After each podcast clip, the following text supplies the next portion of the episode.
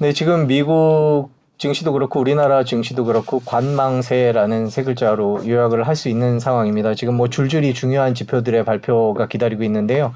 그런 것들을 어떻게 해석을 해야 될지 또 뭐가 중요한지 오늘 어, 짚어보는 시간을 마련하도록 하겠습니다. 어, 장지창 인모스트 투자자문 대표님 모셨습니다. 안녕하세요. 안녕하세요. 안녕하세요. 어서 오세요. 네. 이번 주 super week라고 막 불, 그, 그렇죠. 그렇게들 이제 수식어를 붙이곤 하는데 너무 여러 가지 지표들이 몰려 있는 때고 가장 중요한 이제 금리 인상이 몰려 네. 있고요. GDP도 있고요.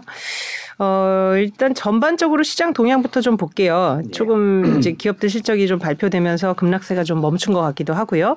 코스피도 오늘 보면 살짝 이제 안도감도 드는 2,400대 이제 보이고 있고 요즘 시장 동향을 일단 전반적으로 어떻게 보시는지부터 먼저 여쭙겠습니다. 예. 네. 어, 시장에는 이제 내러티브라 그래서 네. 시장을 이끌고 가는 어떤 커다란 어, 이슈 혹은 힘이 있는데 네. 그게 작년 그러니까 올해만 생각을 해보면 처음에는 작년도에 갑자기 연준이 얘기를 바꾸면서 인플레이션이 심상치 않다 네. 이렇게 말하는 바람에 시장의 내러티브가 인플레이션이었고요. 높은 인플레이션. 물론 6월까지 와가지고 더, 더 높게 나타나긴 했는데 그래서 시장을 인플레이션 이슈가 끌어가다가 그럼 그렇게 높으면 연준은 할 수 없이라도 계속해서 금리를 올리게 되지 않겠냐라고 해서 긴축이 끌어가고 있었고 지금은 이제 시장의 내러티브가 그러면 침체가 오지 않겠냐라고 네. 해서 어딜 가나 검색수나 뭐 검색한 음. 단어나 뭐든지 또 모든 용어가 침체에 가 있거든요. 네. 그 요즘 약간 조금 이렇게 분위기 좋아지는 건그 나쁜 뉴스가 좋은 결과를 가져오는 현상. 음. 그러니까 침체가 오면 연준이 멈추지 않을까. 덜 긴축하지 않을까?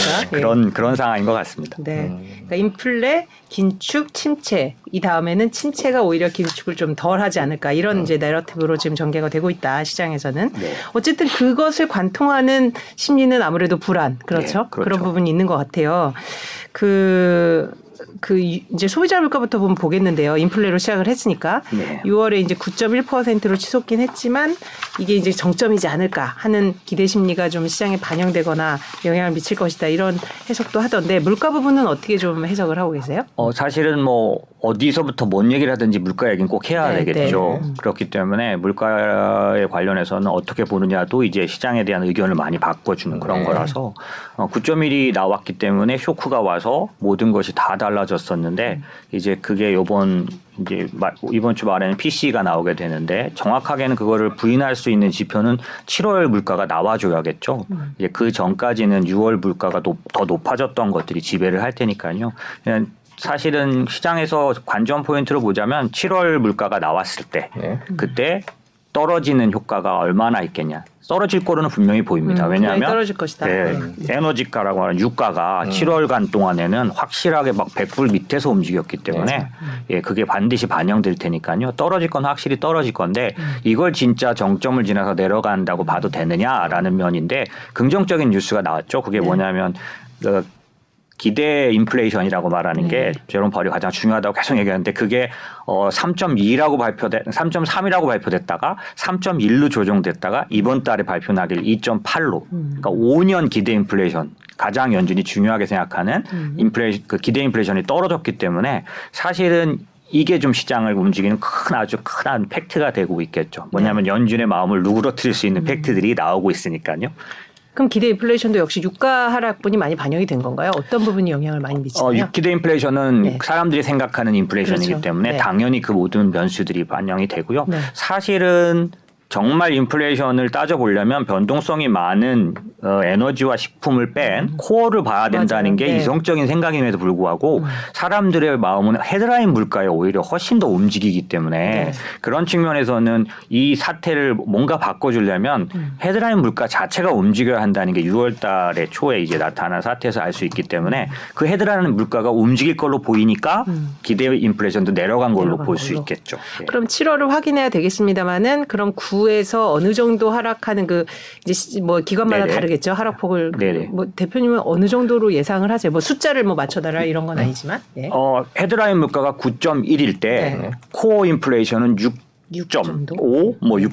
이렇게 6%대 초반이었으니까 네. 그 차이만큼이 식그 에너지와 식품에 관련된 건데요. 네. 그 기간 동안 우리가 다 기억하고 있다시피 음. 유가가 20불대에서 움직이던 것들이 음. 100불 밑으로 내려왔고 그 식품 관련해서는 농산물 가격이 한 어 우크라이나 전쟁 이전으로 돌아갔어요. 네, 네, 네. 아무 팩트가 변한 게 없는데도 없는데. 한 30% 이상 하락했죠. 음. 그리고 실제적으로 논- 원자재 전체를 봐도 한 30% 이상 하락했기 때문에 음. 그만큼을 뺀다고 하면은 3% 이상 내려가는 효과가 뭐 예상할 물리적으로는 될 수 있겠죠. 음. 예, 예. 하지만 그 뭐 이게 물가를 내는 그런 어떤 공식들이 조금씩 다르고 가중치도 다르고. 그 다음에 코어 안에 속했던 게 또 세게 올라와도 이걸 많이 떨어지게 못할 거니까 하- 함부로 뭐 몇 프로대가 나올 거라고 볼 수는 없는데 네. 분명한 건 뭐냐면 정점을 지났느냐 아니냐가 더 중요하고 요번 한 달만 나온 거로는 시장이 그렇게 음. 아 이제 됐다 이렇게 하지는 않을 거다. 그럼 7월, 8월을 확인을 할까요? 정점. 지나 네, 정점은? 그렇겠죠. 예. 사실 바이든도 그때 물가 나왔을 때 너무 억울했잖아요. 아니 왜? 바- 그렇죠. 뭐 사실 본인도 알 텐데 이게 이제 그 유가가 하락된 게 6, 6, 월에 반영이 안 된다는 것을. 그렇죠. 어쨌든 구두로나마 좀 진정을 시키고 싶었던 그런 이제 조급함이 아닐까 이런 생각도 했습니다.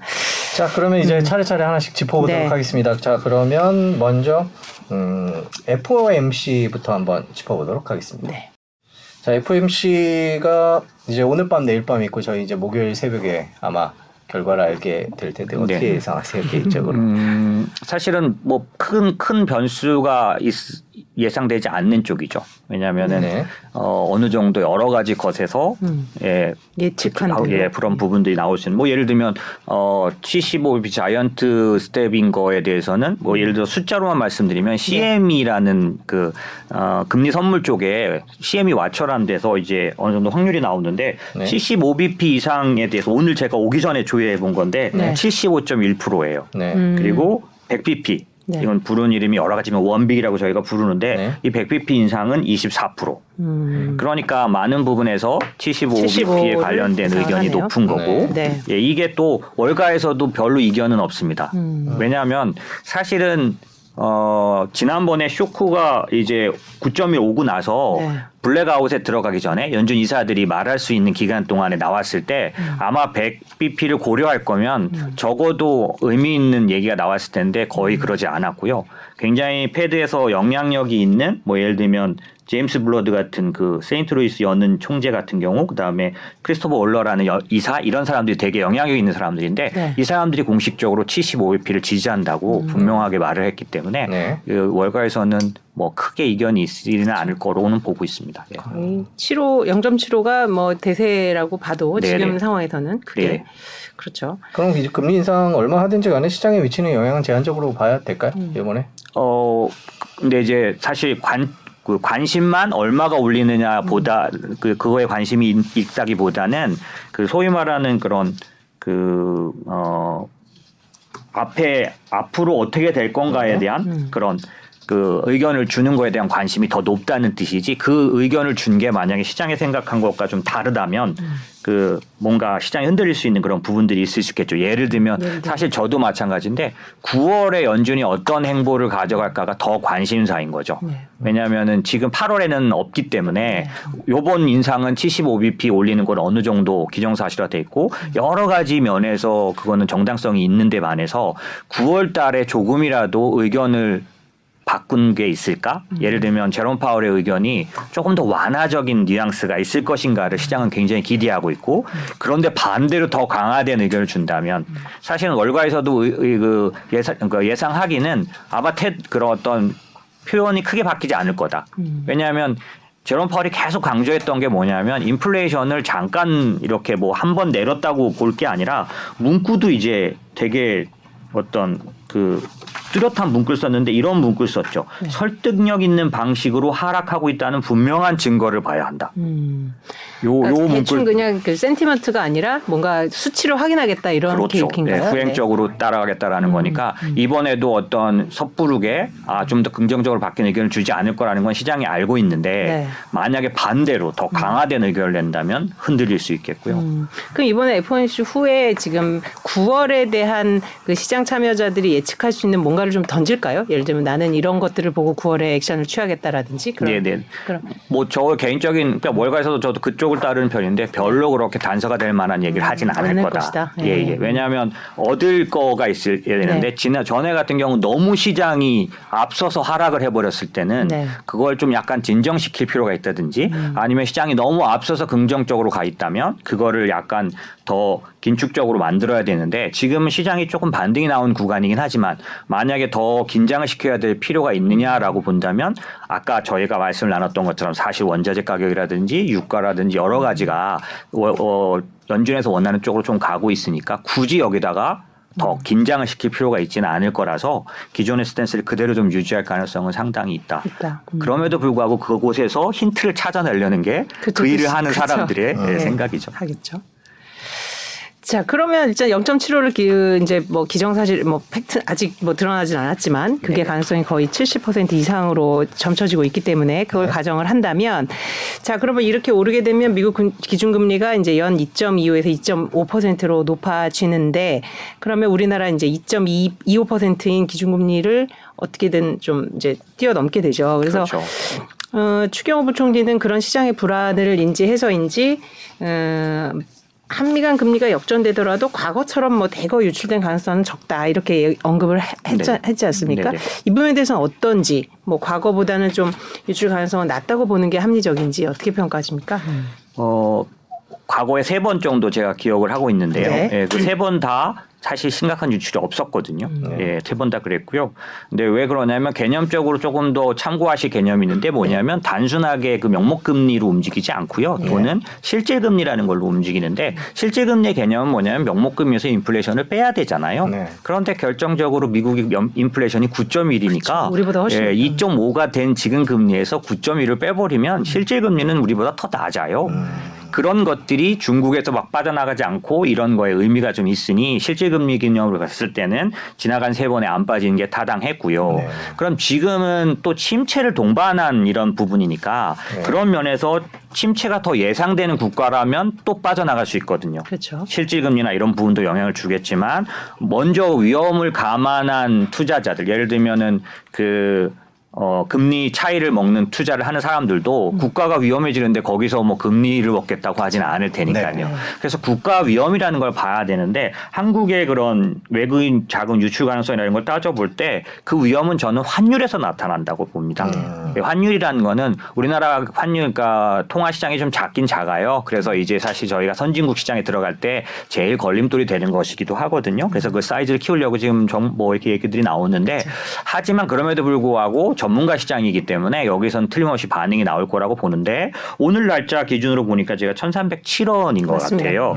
1,307원이면 최근에 약세를 띠고 있는 다른 국가들과 비교했을 때 중간 정도 갑니다. 그래요? 음. 예, 아주 그러니까 지금 위험을 체크하고 싶으시면 지금 같은 국면에서는 어, 달러 대비 약세만 따져봐도 아 지금 그 나라가 제일 빠르게 위험해지고 있구나. 물론 이 위험이라는 건 약간 차이가 있죠. 남유럽의 위험은 이 뭐 브라질의 위험하고는 달라요. 브라질은 CDS조차 올라가고 있기 때문에 네. 약간 다르긴 하지만 전반적으로 쉬는 국가도 평, 평가할 때 환율을 예, 약세 정도를 보면 좀 짐작할 수 있는데 저희 나라는 사실 제일 빠르게 가, 약해졌었지만 지금은 그 며칠 전에 통계를 보면 일본이 가장 빠르고 2번이 이제 태국, 우리가 3, 뭐 네, 이 네. 정도더라고요. 아, 그렇게 네. 볼수 있는데 네. 실제로는 뭐 어, 언제부터 볼 거냐. 아, 그렇죠. 그 기간에 따라 예, 다르죠. 6월 말 이유가 좀 달라지고요. 네. 저 이제 조금 더 보편적으로 그러니까 좀더 그, 보기 위해서 1분기 말을 보면 네. 제일 약해진 거는 스웨덴 크로나라는 게 있고 음, 그 다음이 일본 엔이고 음. 그 다음에 영국 파운드, 그다음 유로예요. 아, 그렇군요. 예, 예, 그러니까 이런 제가 본 건 아시아권 네, 아마 예, 그쪽을 그런- 집중해서 예, 예, 왜냐하면 예. 신흥국 위험이라는 그렇죠, 걸 체크하려고 했을 테니까요. 네. 이제 그런 측면에서 보면 이렇게 저렇게 양쪽을 다 아울렀을 경우 한국의 환율만 봐서는 음. 그런 외국인 자금 유출에 대한 위험은 상당히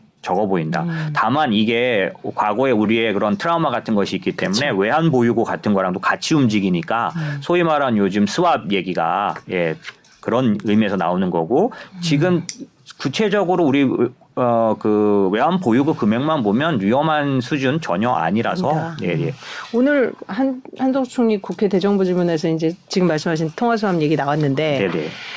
뭐 지금이 그 정도로 위기는 아니다. 뭐 이제 이런 식으로 또 시장을 안정 안정시키려는 발언을 하- 했더라고요. 네, 네, 네, 네. 그러니까 결론적으로 보면 외국인 자금 유출 가능성이 높지 않다. 네, 이렇게 저는 그렇게 보고 거죠. 있습니다. 예, 예, 올- 예. 뭐 미국의 금리를 올려서 맞습니다. 역전되더라도 네, 네. 실질 금리라는 측면, 국가부도 위험 측면 봤을 때 네. 중요한 것은 만약에 저희가 예상하는 것보다 연준이 더 강력한 긴축을 하게 되는 음. 이 지금으로 말하면 저 같은 사람은 조금 더 확률이 낮게 보는 거지만 그렇게 됐을 때 사실 약한 고리일수록 먼저 떨어져 나가거나 흔들리는데 네. 우리가 그 약한 고리에 속할 거냐 음. 그러면 한 몇 가지 팩트를 비교를 해보면 저의 판단으로는 주로 약한 고리 쪽에 속하지는 않는 거죠. 음. 그래서 만약에 생각지도 않은 더 큰 극단적인 사태가 왔을 때 예를 들면 어 지금 현재로서는 시장을 흔들어 놓을 만한 이슈는 아주 어, 다 알려져 있고 소규모 국가들 스리랑카 같은 데는 이미 네. 부도가 나왔잖아요. 네. 그런 데들 말고 우리에게 의미가 있는 크기에 의미 있는 국가가 부도 얘기가 나오게 되면 이- 이건 좀 다른 국면으로 들어가게 되는데 네. 뭐 예를 들면 남유럽에서 그렇죠. 지금 옛날에 이탈리아 같은 예, 그래서. 그런 데들이 나오게 되거나 중국 같은 경우에도 영향을 왜냐하면 전 세계 GDP의 15%이기 때문에 과거에 어, 어려워졌을 때 시장이 많이 떨어졌던 때는 대부분 중국 위, 위기가 같이 겹쳤었습니다. 네. 이제 그런 것들을 봐야 하는데 현재는 그 부분이 음. 사실은 지표들로 보면 중국이 그렇게 위험한 상황이 아니고요. 일단은 음. 왜냐하면 금리를 내리는 것들이나 여러 가지 상황들, 그 돈을 푸는 것들을 보면 과거 같지는 않고요. 네. 그다음에 남유럽도 사실은 이탈리아만 본다면 가장 지금 문제가 터지고 있지 않습니까? 드라기 뭐 총리 사건도 좀 있고 이렇게 있어서 어 그다음에 채권 금리도 빠르게 올라가고 있는데 여기조차도 위험 지표를 저희가 500bp 정도 그 그 스프레드를 보는데 지금 200을 조금 넘었어요. 음. 음. 그러니까 뭐 지금 거기까지 논할 정도는 아닌 그런 상황이고 그러다 보니 한국에 대해서 지금 막 좀 그런 얘기를 하기에는 아직은 좀 충분히 이른 것 같습니다. 예. 미국이 금리 인상을 할 경우에 환율에는 어떤 영향을 미칠까요? 사실은 어, 미국이 금리 인상을 한 것 자체가 주는 영향은 이미 우리가 눈으로 보고 있는데 강달러 현상을 가져왔지 네. 않습니까? 네. 그죠? 그게 어, 딱 봐도 유럽은 비슷하게도 못 갈 것 같다라는 거, 네. 뭐 이런 저런 것들이 이제 다 반영되는 거죠. 왜냐하면 보통 순서로 그러니까 속도로 올린다면 또 다른데 지금은 올해 안에 3% 이상을 올리겠다는 거니까 뭐 지금 캐나다나 이- 이런 데들은 뭐그 더 빠르게 올려서 더 강하게 긴축을 하고 있지만 가장 중요한 국가들 혹은 유럽 같은 데들이 못 올리기 때문에 중요한 건 이런 거죠. 그러니까 제가 왜 얘기를 이렇게 하냐면 좀 정리해서 말씀드리면 네. 강달러를 우리가 판단할 때 어, 우리가 생각하는 대, 모든 나라들에 대한 통화가 달러에 비해서 약해질 거라고 생각하는 거가 좀 정확하지가 않은데 음. 왜냐하면 저희가 지금 얘기하는 이 모든 금융시장, 음. 금융시장의 그 환율은 달러 같은 경우는 여섯 개 통화만 비교하게 돼 있어요. 음. 달러 인덱스라고 하는 거죠. 그 인덱스 할 때 들어가는 여섯 개 통화는 어떤 게죠? 어, 주로 이제 어, 거의 80% 이상을 유로, 그렇죠. 엔화, 엔화. 파운드 예. 음. 얘- 얘가 차지하기 때문에 얘 세 개가 어, 어떻게 움직이냐에 따라 달러가 강하게도 나타나고 약하게도 나타나니까 네. 이걸 아는 게 굉장히 중요합니다. 왜냐하면 우리는 체감적으로 원화가 막 1330원, 50원 막 간다면 지금은 아니지만 음. 그럼 우리는 달러가 막 압도적으로 세질 거로 그냥 음. 느끼지만 실제로는 달- 원화가 약해지는 거가 달러 영향을 주는 부분은 극히 적고 유로가 많이 차지하고 한 60%. 음. 그 다음에 엔화까지 하면은 거의 70, 80% 가까이 가니까 이 사실은 유로하고 엔화가 그런 걸 결정한다는 거고 이 얘기를 왜 이렇게 구태연하게 드리냐면 음. 어 제가 금융위기 때 겪었던 말도 말도 안 되는데 사실은 너무 사실적인 얘기가 있는데 그게 뭐냐면 그 글로벌 금융위기라는 그 위기는 미국 은행이 문제를 일으킨 거고 그쪽이 부도가 난 거잖아요. 그래서 저는 그 당시 어떤 투자를 만들었냐면 달러가 약세를 띠면 이익을 보는 그런 파생 상품을 만들었어요. 네. 그래서 이제 DLS라 그래서 환율에다 거는 거. 네. 저는 뭐 1도 의심 안 했습니다. 음.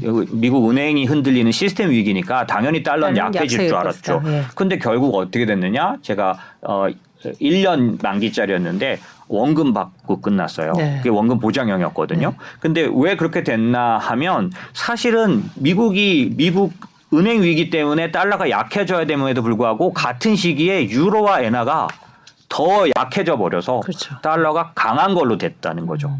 그러니까, 그러니까 미국이 촉발한 위기였음에도 글로벌 금융위기로 번지면서 다시 미국은 미국의 달러는 강화하게 되는 그런 그렇죠. 아이러니한 현상이 벌어진 거죠. 그렇죠. 지금도 사실은 이 인플레이션을 수출한 곳은 전 미국이라고 생각합니다. 네, 네. 그리고 이 인플레이션도 9.1이면 위기죠. 네. 예, 이런 정도가 나타난데도 불구하고 이- 이 구조 자체가 미국은 강달러가 되는 이런 환경이기 때문에 이거에 대해서 우리가 어떻게 받아들일 거냐에 따라서 예를 들면 어. 이, 이 강달러는 사실은 미국이 너무 좋아서 나타난 현상이 아니지 않습니까? 네. 지금 우리가 말하는 것처럼 뭐 금리를 올려야 하는 정도, 뭐 여러 가지 인플레이션 너무 높은 거 이런 거니까 이, 이 환경이 바뀌었을 때 그럼 달러가 어떻게 될 거냐라는 걸 생각할 수 있고 네. 궁극적으로는 저는 이렇게 보는 거죠. 사실은 미국의 문제를 여타 국가들, 특히 약한 고리일수록 그렇죠. 치명적으로 감당하면서 지나가는 이게 굉장히 사실 반복적으로 일어난 일이었잖아요. 그렇죠. 미국이 이제 위기를 수출하고 본인들은 달러라는 어떤 안전자산의 그런 그 뭐 이제 중심의 축에서 이제 또 넘어가고 그 위험을 약한 국가가 먼저 받고 이게 이제 되풀이 되고 있는데 사실 이게 과연 달라질까 뭐 이런 좀그 그 음. 패권국, 네. 그러니까 그 기축통화국이잖아요. 네. 기축통화국의 위치를 영원히 갖지도 못할 뿐더러 그렇게 미국처럼 지금 미국처럼 길게 갖지도 못했습니다. 네. 과거에 파운드든 네덜란드, 뭐 스페인 다 이런 쪽들이 짧았는데 유독 지금 미국만 긴 건데 이 기축 통화라는 거를 유지하는 데 있어서 위험이 올 수 있었 70년대 같은 경우는 그 금과 달러를 연동하는 걸 없애는 브레튼 우주가 없어지면서 이렇게 위기가 왔을 때 그거를 극복하기 위해서 연준은 20%까지나 금리를 올려야 했었죠. 음. 만약에 제가 이 얘기를 왜 끊냐면 요번에도 마찬가지 음. 만약에 이 위기를 미국이 극복하기 위해서 달러까지 흔들렸다면 음. 사실 금리는 지금 뭐 3% 정도가 아니라 음. 굉장히 많이 올렸어야 음, 네. 됐을 텐데 그렇지 않, 않은 것 때문에 저희들이 약간 긍정적으로 볼 수 있는 거고 음. 말씀하신 대로 앞으로 그럼 계속 이럴까라고 하면 아직까지는 이 체제가 쉽게 흔들리 왜냐하면 달러 인덱스라는 아주 좋은 네. 시스템을 또 미국은 구축해 놨기 때문에 네.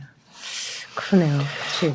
네. 자, 그럼 여기까지 FOMC 얘기를 하고 네. 이제 FOMC 마지막으로 하나만 질문 드릴게요. 그 이번에 이제 0.75 올리고 0.18월을 봐야 되겠지만 그럼 9월에 있을 때는 FOMC에서 어느 정도 올리, 높일까? 이게 또 이제 시장의 관심일 그렇습니다. 예, 텐데. 그게 가장 큰 예. 그렇죠. 언급할까요? 어, 얘기 안 할것 그러니까 같은데. 늦출지 네. 아니면 어떤 지표들을 보고 이걸 결정할지 그 부분은 저의 좀- 개인적인 예. 의견은 9, 월달 정도에 언급하지 않을 거로 봅니다. 음. 왜냐하면 사실은 사태가 나빠져서가 아니라 음. 아, 지금 요 성격이 어떠냐면 미국은 70년대 Great Inflation을 겪었는데 그 인플레이션이 어떤 인플레이션이었냐면 떨어졌다 다시 기어 올라와서 사람을 미치게 만들었던 음. 아, 인플레이션이 잡혔다라고 생각했었는데 그게 다시 올라와서 예, 세번네 번을 그렇게 다시 올라와 서 음. 결국 볼코가 20%까지 올려가지고 그때 맞춰서 잡혔기 때문에 이런 부분들에 대한 시장에서는 인플레이션은 그렇게 쉽게 잡히지 않는다는 생각을 갖고 있어요. 음. 그러니까 그런 아픔이 있었기 때문에 이렇게 쉽게 판단하거나 긴장을 놓지는 않을 거다라는 예, 그리고 거죠. 이 연준이 가져오고자 하는 그런 인플레이션을 확실하게 잡으려면 적당한 건 불가능하다고 봅니다. 침체는 들어가 초, 들어가 줘야 음. 아마도 모든 지표가 연준이 말하는 상태가 될 거고 다만 저는 그랬을 때 재빠르게 금리 인하로 대응할 수 있다면 음. 우리 금융시장은 이미 그 침체는 많이 반영해 놨으니까 여기서부터 그만큼 떨어지지 않는다는 거죠. 만약에 연준이 오랫동안 금리 인상을 끌어가 줘야 한다면 지금부터 또, 또 반영을 해야 하니까 우리한테 어려움이 있는데 저는 이제 그렇게 생각하면 충분히 반영했으니까 어, 정도상으로는 적절하게는 하지 못할 거다. 아마 지나쳐 올리는 건 왜냐하면 요번에 미국이 2.5가 되는 건 우리한테 아까 이런 금리가 더 우리보다 높아지는 위험은 나타나지만 미국으로서도 어떤 위험에 들어가냐면 중립금리 이상으로 올린 게 됩니다. 음. 사실은 연준 이사들 중에 어 몇몇이 주장하고 있는 중립금리는 거의 2.4에서 2.5로 보여지거든요. 그러면 중립금리 이상을 올렸을 때 미국은 지금까지 예외 없이 매번 상당히 심하게 흔들렸어요. 그렇기 때문에 요번 인상만으로도 음. 사실은 뒤에 나타난 현상들은 과, 바로 지난달하고는 다르게 상당히 큰 현상들이 오게 될 거라서 사람들의 마음도 그렇고요. 연준이 그렇게 편한 마음으로 있을 수는 없는 상황일 겁니다. 음. 그렇군요. 자, 네. 지금 FOMC 얘기를 했고요. 자, 이제부터는 미- 번째. 과연 경기 침체인지 아닌지 미국 GDP 발표 얘기를 해보도록 하겠습니다. 그 대표님, 2분기 연속 마이너스 성장이면 네. 침체다. 네. 그렇게 얘기들을 하는데요. 네네. 그 미국의 경기 침체를 정하는 기준이 그렇게 간단하지는 않죠. 그렇죠. 예, 그 두 개만 갖고 경기 침체다 아니다라고 얘기할 수는 없는 거죠. 그렇죠. 기준이 좀 있을 것 같은데요. 정확한 기준이. 네, 사실은 뭐 디폴트를 결정해 주는 기관도 있거든요. 네. 전 세계에서 국가나 네. 기업에 대해서 그런 것처럼 미국에서 이제 공식적으로 저희가 보고 있는 기관은 MBER이라 그래서 미 경제 전미 경제 연구소라는 게 NBER. 네, 네. 엠버라고 부르고 네. NBER이라는 네. 그 에, 단체에서 하는 거고 얘들이 이제 정확하게 제가 뭐 제 말로 하지 않고 네. 정확하게 말씀드려 볼게요. 음. 경제 활동의 심각한 위축이 경제 전반에 걸쳐서 수개월 동안 지속되고 네. 실질 GDP와 고용, 산업 생산, 도소매 판매가 하락하는 시기를 침체라고 정의한다. 정의한다. 예. 음. 이들이 사용하는 8개 지표가 있는데 네. 그 중에 5개가 아직도 풀었습니다. 네. 음. 한번 뭐 말씀해 주실 수 있을까요? 여기 지금 제가 말씀드렸던 네. 산업 생산, 도소매 아. 판매, 고용, GDP 다 들어가죠. 네. 그럼 왜 우리가 이제 흔히 이제 언론에서 네. 예, 그때 1분기 마이너스 나왔고 2분기도 마이너스 예상되자 마이너스 성장이 두개 두개 분기 연속되면 침체라고 봐도 된다. 이런 얘기들은 어떤 그냥 통상적으로 네, 그냥 통상적으로 거론되는 금융 시장에서 얘기를 하고 아, 있는 거고요. 음. 예, 예. GDP의 개념도 약간 이제 요즘은 바뀌고 있는 거 아시죠? GDP가 이제 국내 해외를 이제 얻는 그런 이익에 대해서 네. 구별점이 바뀌고 있거든요. 음. 그래서 이 MBR에서 말하는 정의는 이 모든 걸 포함합니다. 저희가 지금 표를 하나 주신 네. 자료인데요. 표를 하나 준비했는데 한번 보면서 얘기를 네. 해보도록 하겠습니다.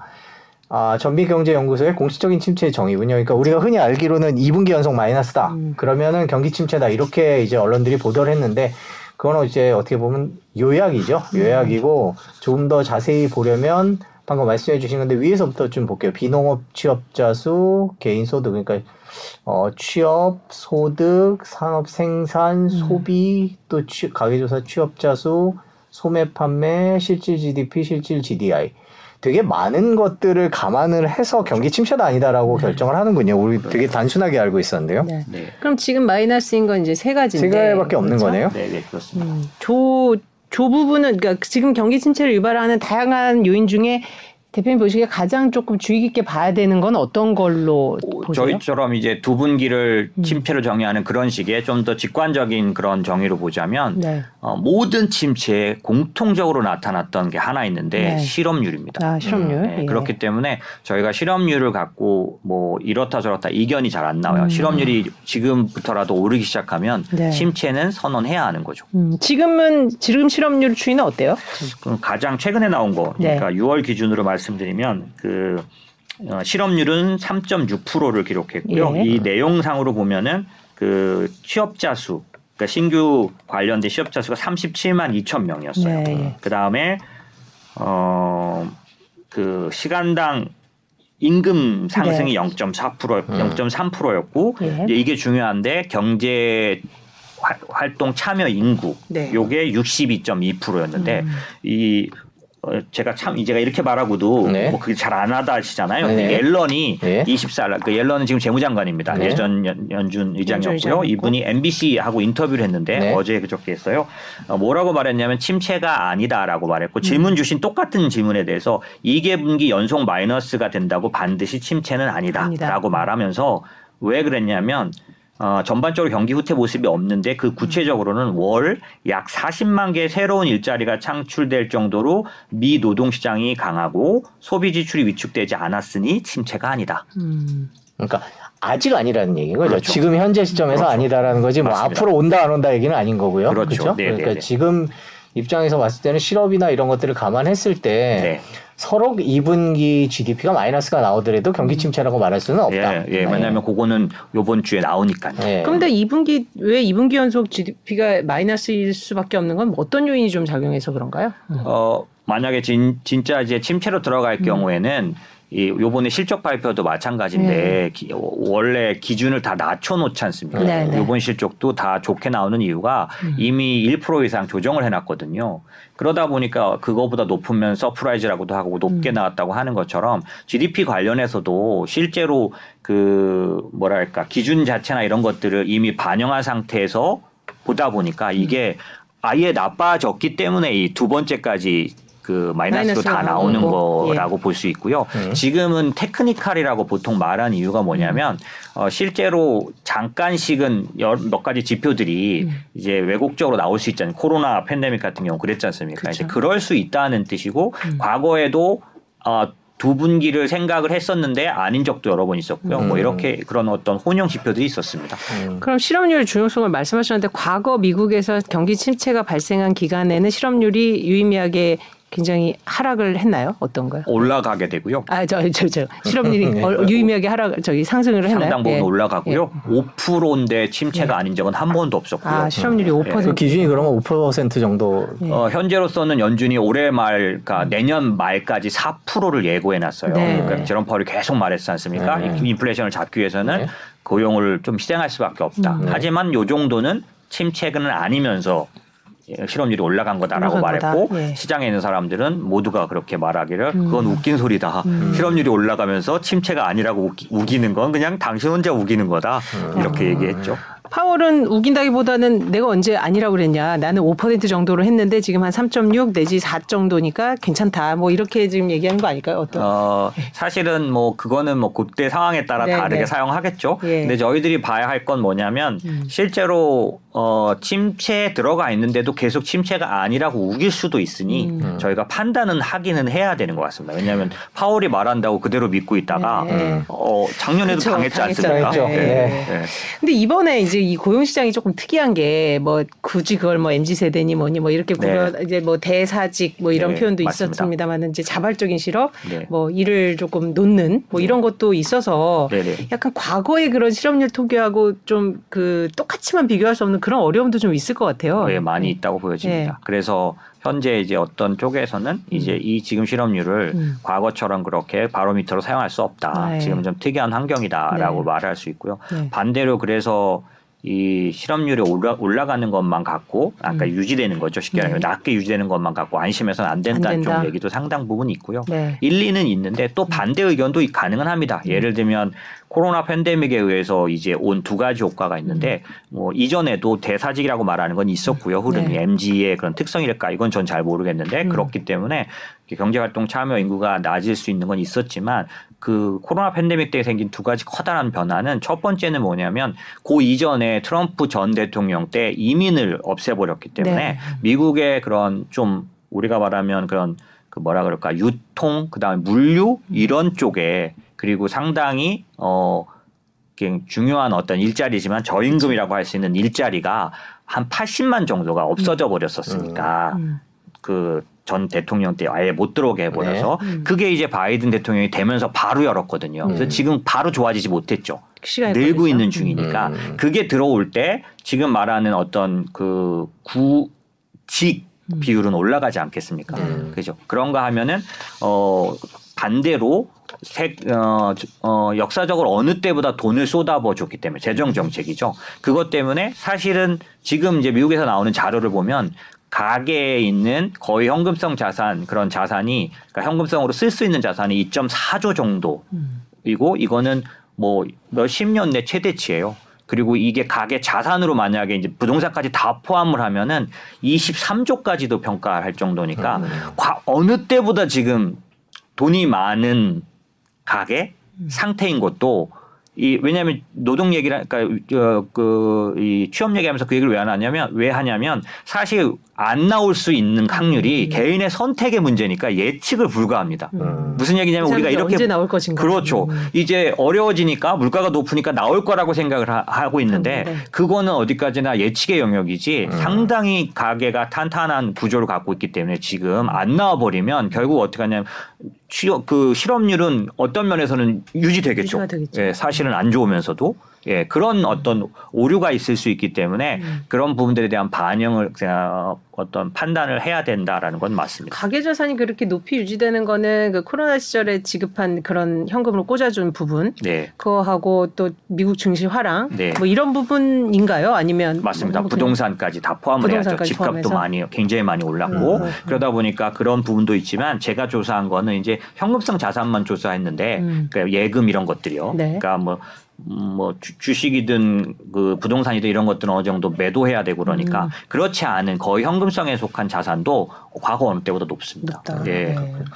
자 그러면 미국이 이런 상황이고 GDP 발표 이후에 이제 침체에 대한 논란들이 있을 텐데 대표님께서는 경기 침체가 올 거라고 보세요? 어떻게 보십니까? 경기 현재는 침체? 예. 어 저도 지금 지표로 네. 그러니까 아주 독특한 미국 경제 상황이라고 보는데요. 네. 실제로 저도 이런 시장 거의 처음 본 것 같은데 네. 뭐냐면 이렇게까지 빨리 대비하고 먼저 예상하고 먼저 두려워하고 음. 그러니까 센티먼트가 이렇게까지 급속도로 빨리 나빠지는 시장은 처음 본 것 같아요. 음. 음.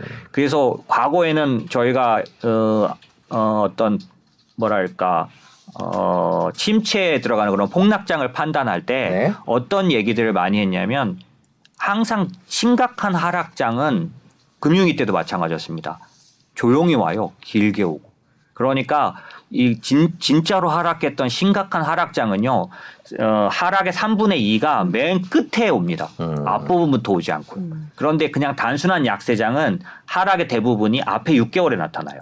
그건 단순한 약세장이죠. 그래서 저희가 이번에 그러니까 이번 그 올해 1월부터 이 시장을 보면서 느껴지는 건 이렇게까지 빨리 두려움으로 이 시장이 휘말리는 건 처음 본 것 같아요. 음. 아주 독특하다고 생각이 들고요. 그러다 보니까 지금 시장의 상당 부분의 위험을 많이 반영했다고 저는 보는 쪽이거든요. 그래서 사실상 아직은 그렇게 엄청난 침체의 지표는 나오고 있지 않지만 시장은 침체죠. 그러니까 그렇죠. 사람들의 마음은 그거 우리가 어떻게 할 수 있냐면 네. 그 misery index라는 게 있습니다. 네. misery misery index. index. 네, misery index 라는 게 있는데 misery index는 뭐냐면 경제 고통 지수라고 하고요. 네. 물가와 실업을 합쳐요. 이거는 잘못하면 아, 우리는 이제 보통 경제 고통 지수라 그러는데 미국은 미저리 인덱스. 예, 그렇게 부르고 이게 40년 만 최고치입니다. 자 저희가 표를 준비를 했습니다. 표를 한번 볼까요? 아, 미저리 인덱스 하니까 굉장히 직관적으로 잘 네, 와닿네요. 미저리라는 영화가 갑자기 생각이 나는데 예, 미저리 네. 인덱스요. 그렇죠. 사실 이거 우리나라도 저 몇 년 만에 최고치로 최근에 나왔던 걸로 기억을 하는데요. 그죠? 그렇죠. 경제 고통 지수 물가와 실업을 합친 건데 그게 지금 40년 만에 최고다라고 돼 있네요. 그러니까 예. 어, 한쪽에서는 이렇게 부를 수 있는데 머니 일루전이라 그래서 네. 돈을 많이 풀었기 때문에 지표는 아직 건전하게 나올 수 있다는 거예요. 네. 하지만 실제 자기들이 각각이 느끼기에는 어, 실질 임금이 실질 임금으로 보면 마이너스가 커져 있는 상황. 네. 왜냐하면 물가를 빼고 나면 지금 자기 급여 올라간 거는 뭐 비교할 수 없지 않습니까? 음. 이 모든 것들이 예를 들면 지금 지표는 못 보여드렸지만 한 10년, 한 20년 내에 이번 7월 이 그 미국으로 말하면은 여행 시즌, 네. 예, 이 시즌에 그 휘발유 사용량이 이렇게 줄은 건 처음이에요, 저는. 네. 그거는 고유가 때문에 줄은 것들도 있지만 지금 말씀하신 이런 그 고통 지수가 영향을 미쳤다고. 그렇죠. 네. 그게 이제 고유가가 이 사람들의 마음을 마음 움직여서 움직이고. 취소하고 안 하고 안 안, 움직이는 거죠. 네. 근데 미국은 아시다시피 이 자동차라는 건 그냥 필수품 아닙니까? 네. 근데 이 필수품을 이렇게 줄일 정도면 사실 우리가 의식주가 굉장히 중요하고 먹는 건 포기 못 하지 않습니까? 먹고 살려면 네. 그런 것처럼 그 사람들은 휘발유 쓰는 게 음. 기본적인 건데도 불구하고 이 사- 수요가 이렇게 사용량이 줄었다는 얘기는 이, 그 체감 지수는 엄청나다는 걸 알 수가 음. 있죠. 네. 그 그러니까 리세션에 대한 공포 얘기가 꾸준히 나와서 이제 이게 스태그플레이션이 맞냐 그러냐 서로 뭐 이런 네. 저런 이제 감론을박이 있어요. 근데 전반적으로 보면 이제 보도되는 것들을 보면 조금 어 그 과하게 공포가 부풀려 있다 이런 의견들이 많은데 네. 또 우리의 그 Doctor Doom 그 루비니 교수가 또 이제 등장을 하셔서 네. 근데 저는 이분의 오늘 블룸버그 TV 인터뷰를 보면서 뭐 역시 또 이분은 또 부정적으로 말할 것이다 이런 이제 네. 그런 기, 기반이 깔려져 있었지만 이분이 말한 것 중에 하나는 그 역사적으로 높은 부채 비율 이분은 네. 이제 이 네. 부분을 거론을 하면서 선진국 경제 부채 부담이 계속 증가하고 있다. 그리고 이제 지난 두 번의 위기와 같이 과거 위기 상황에는 막대한 이런 통화 재정 완화가 있었다. 그래서 네. 재정적 여유도 별로 없다. 이런 부분을 좀 이제 또 강조해서 거론을 하더라고요. 네네네. 어떻게 보세요, 이런? 그 얘기인즉슨 뭐냐면 어, 첫 번째 부채에 관련된 음. 네. 비율의 얘기는 시스템 리스크가 있다라는 네. 얘기고요. 그게 뭐냐면 이제 금리가 올라가거나 침체가 심각하게 왔을 때 어, 그 예를 들어서 어, 레버리지를 많이 쓴 사람들의 경우에는 위기가 오지 않습니까? 그렇죠. 그러니까 그 위기가 오는 금리가 다 다르지 않나요? 네. 사람들마다. 그쵸. 뭐 요즘 본인이- 뭐 예, 음. 그렇지 않습니까? 레버리지 정도에 따라서. 그럼 그 얘기는 뒤집어 말하면 어, 미국이 위, 레버리지를 많이 썼으니 음. 금리를 조금만 올려도 못, 못 참는 그런 음. 된 상태가 될 거라는 말과 같지 않습니까? 네, 네. 예, 그런 말에 그럼 그거는 어떻게 똑같이 그러냐라고 하면 사실 가계 부채와 음. 기업 부채가 음. 엄청나게 건전해요. 음, 그거는 뭐. 제가 회사 세미나 때 계속 네. 보여드렸던 건데 네. 어느 때보다 왜냐하면 레버리지를 막 쓸 만큼의 그런 기간이 없었어요. 왜냐하면 금융위기 때는 잘 기억해 보시면 음. 집집마다 모두 대출 받아가지고 네, 그죠? 예, 가치도 없는 거를 막 그 담보로 걸어서 음. 뭔가 레버리지를 엄청나게 썼었다면 지금 가계부채가 아주 건전한 수준이고 음. 기업들 부채도 조사를 해보면 그걸 어떻게 할 수 있냐면 사실은 그 어 뭐랄까 그러니까 이 위험을 측정할 때 음. 특히 침체를 측정할 때 어떤 쪽 지표가 있냐면 대출의 활성화를 보는 지표가 있어요. 그러니까 2년물과 10년물 장단기 금리 차를 보지 말고 네. 3개월과 10년물을 봐야 된다라고 하는 쪽에서 뭘 왜 3개월물을 쓰냐면 예전 같은 은행 구조가 아니라는 거죠. 음. 예전에는 예금 뭐 이런 거가 65%였는데 지금은 10%? 예, 작아요. 미국의 은행들이. 그렇기 때문에 침체가 오면은 대출이 엄청나게 힘들어지고 이렇게 생각해서 은행이 마진이 줄면서 시스템 리스크, 시스템 리스크는 은행 같은 데가 흔들리는 그렇죠. 건데 이런 부분이 온다고 봤지만 지금은 전혀 그런 구조가 아니니까 3개월물이 그거를 가장 잘 나타낸다고 보는 쪽의 의견인데 그걸 뒤집어 말하면 만약에 어려워지면 대출 관련해서 은행이 줄이겠습니까? 늘리겠습니까? 은행이 침체를 느낄 때 느낄 때 하는 대출을, 행동은 예. 대출을 줄일까요? 늘릴까요? 침체를 느낄 때 예, 본인, 침체를 예감할 때. 느- 걱정이 되겠죠. 그러니까 어떻게 할까요? 줄이겠죠. 네. 예, 그러니까 은행들이 바보가 아닌데 요즘 지- 대출을 엄청 늘 아, 하고 있는 걸 보면 그들 자체 시스템 리스크의 원천인 은행들이 침체를 어떻게 느끼고 있는가를 알 수 있죠. 음. 왜냐하면 최근에 이제 제레미 다이먼이라든지 뭐 이런 사람들이 뭐 허리케인이 온다 뭐뭐 음. 이런 얘기들 하면서 그래서 우리는 충당금을 많이 쌓는다라고 얘기는 했지만 실적 발표 내용 보셨나요? 음. 대출이 건- 엄청나게 유지되고 있어요. 네. 늘어나고 있고 음. 대출이 이게 좋아요. 음. 이번 이제 웰- 웰스파고부터 여러 금융주들 실적 나왔지 않습니까? 네. 그 내용이 실망했다고 해서 빠졌었던 거지 내용에 보면 침체를 말하고 있지 않은 거예요. 음. 결국은 교수님, 아, 저 대표님께서도 이제 부채 비율, 부채 전체 양보다는 이제 그 이제 뭐 부실화될 부채를 보면 되는데 그렇죠. 그 부분에서는 우려할 부분이 아니다. 그래서 어, 심각한 아래 공포를 자극하는 것은 좀 문제가 있다. 이런 쪽의 의견이 네네 많으신 교수가 말하는 부분들은 음. 예, 일반적인 얘기를 하는 건데 음. 제가 구체적으로 따져본 지표들은 그렇지 그렇지 않았다. 않다. 자, 음. 그럼 좀 이제 여지껏 저희 들으시는 분들이 되게 전문적인 얘기들이 네. 저희가 너무 오히려 조금 그 실질적인 얘기를 음. 좀 해보겠습니다. 그렇죠. 내년 상반기에 경기 침체가 온다 이런 얘기를 하시면서 네. 지금은 투자할 때가 아니다. 좀 더 기다려야 된다. 네. 뭐 물- 물론 이런 인플레이션 상황에서 현금을 들고 가라는 게 어떤 느낌인지는 잘 모르겠습니다만은 지금은 아니다. 이렇게 말씀하시는 분들이 국내뿐만 아니라 해외에도 많으시죠. 되게 많으십니다. 그거에 네, 대해서 많으시죠. 대표님 개인적인 의견은 어떻게 보십니까? 지금 뭐 시장이 아주 안 좋았다가 지금 요즘에 조금 네, 좋아지는 것 같은 네, 네. 분위기라서 네, 네, 네. 많은 분들이 희망을 갖고 계시는데 경기 침체 전망 네. 그다음에 그런 것들을 종합해서 볼 때 이런 주장에 대해서는 어떻게 생각하세요? 이, 이 모든 것들을 결정, 가, 그, 결정하는 중요한 어떤 팩트는 연준이라고 생각합니다. 네. 연준이 만약에, 그니까, 침체에 대한 의견도 저는 이렇게 생각합니다. 지금은 아직 침체 이전이지만 음. 연준이 계획대로 계속 긴축을 해나간다면 올해 말에는 침체에 들어갈 거라고 보는 음. 쪽이에요. 음. 그러니까 계획대로 긴축을 하면 어디까지 올리는 거냐면 연준이 발표한 거로 말하면 3.5까지 올리는 겁니다. 네. 그럼 오- 요번에 7월에만 올린 것만으로도 중립금리를 넘어가는데 앞으로 100bp가 더 올라가야 돼요. 그러면 상당한 압력으로 작용할 거라서 올해 말까지는 혹시 버틸 수 있을지 모르지만 마지막 3.5를 올리고 막 이럴 때 무너져 내릴 수 있습니다. 시장이요? 예. 네. 그러니까 시장은 경제를 보고 가는 건데 똑같은 예를 2018년도 12월에 제가 경험했어요. 네. 2018년도 12월은 어떤 해냐면 금융위기 이후에 연준이 금리를 올리기 시작한 지 아홉 번째로 2018년 12월에 금리를 올렸습니다. 그래서 2.5가 됐고요. 그 당시에 제롬 파월이 그때 의장이어서 올렸어요. 그런데 12월 한 달 동안만 S&P 기준으로 20% 이상 빠졌습니다. 음.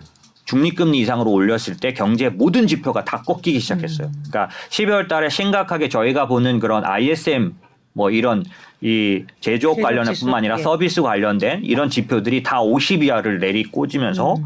예, 폭을 크게 두고 지표가 하락하기 시작했고 지금은 이미 나오고 있거든요, 그게. 음. 예. 어쨌든 그런 모습들 때문에 연준이 어떻게 했느냐면 음. 1월 달에 1월 달에 어, 여- 어, 금리에 대한 의견을 줄 때 더 이상 올리지 않겠다라고 말했고 음. 내릴 것에 대한 여러 가지 힌트들을 줬어요.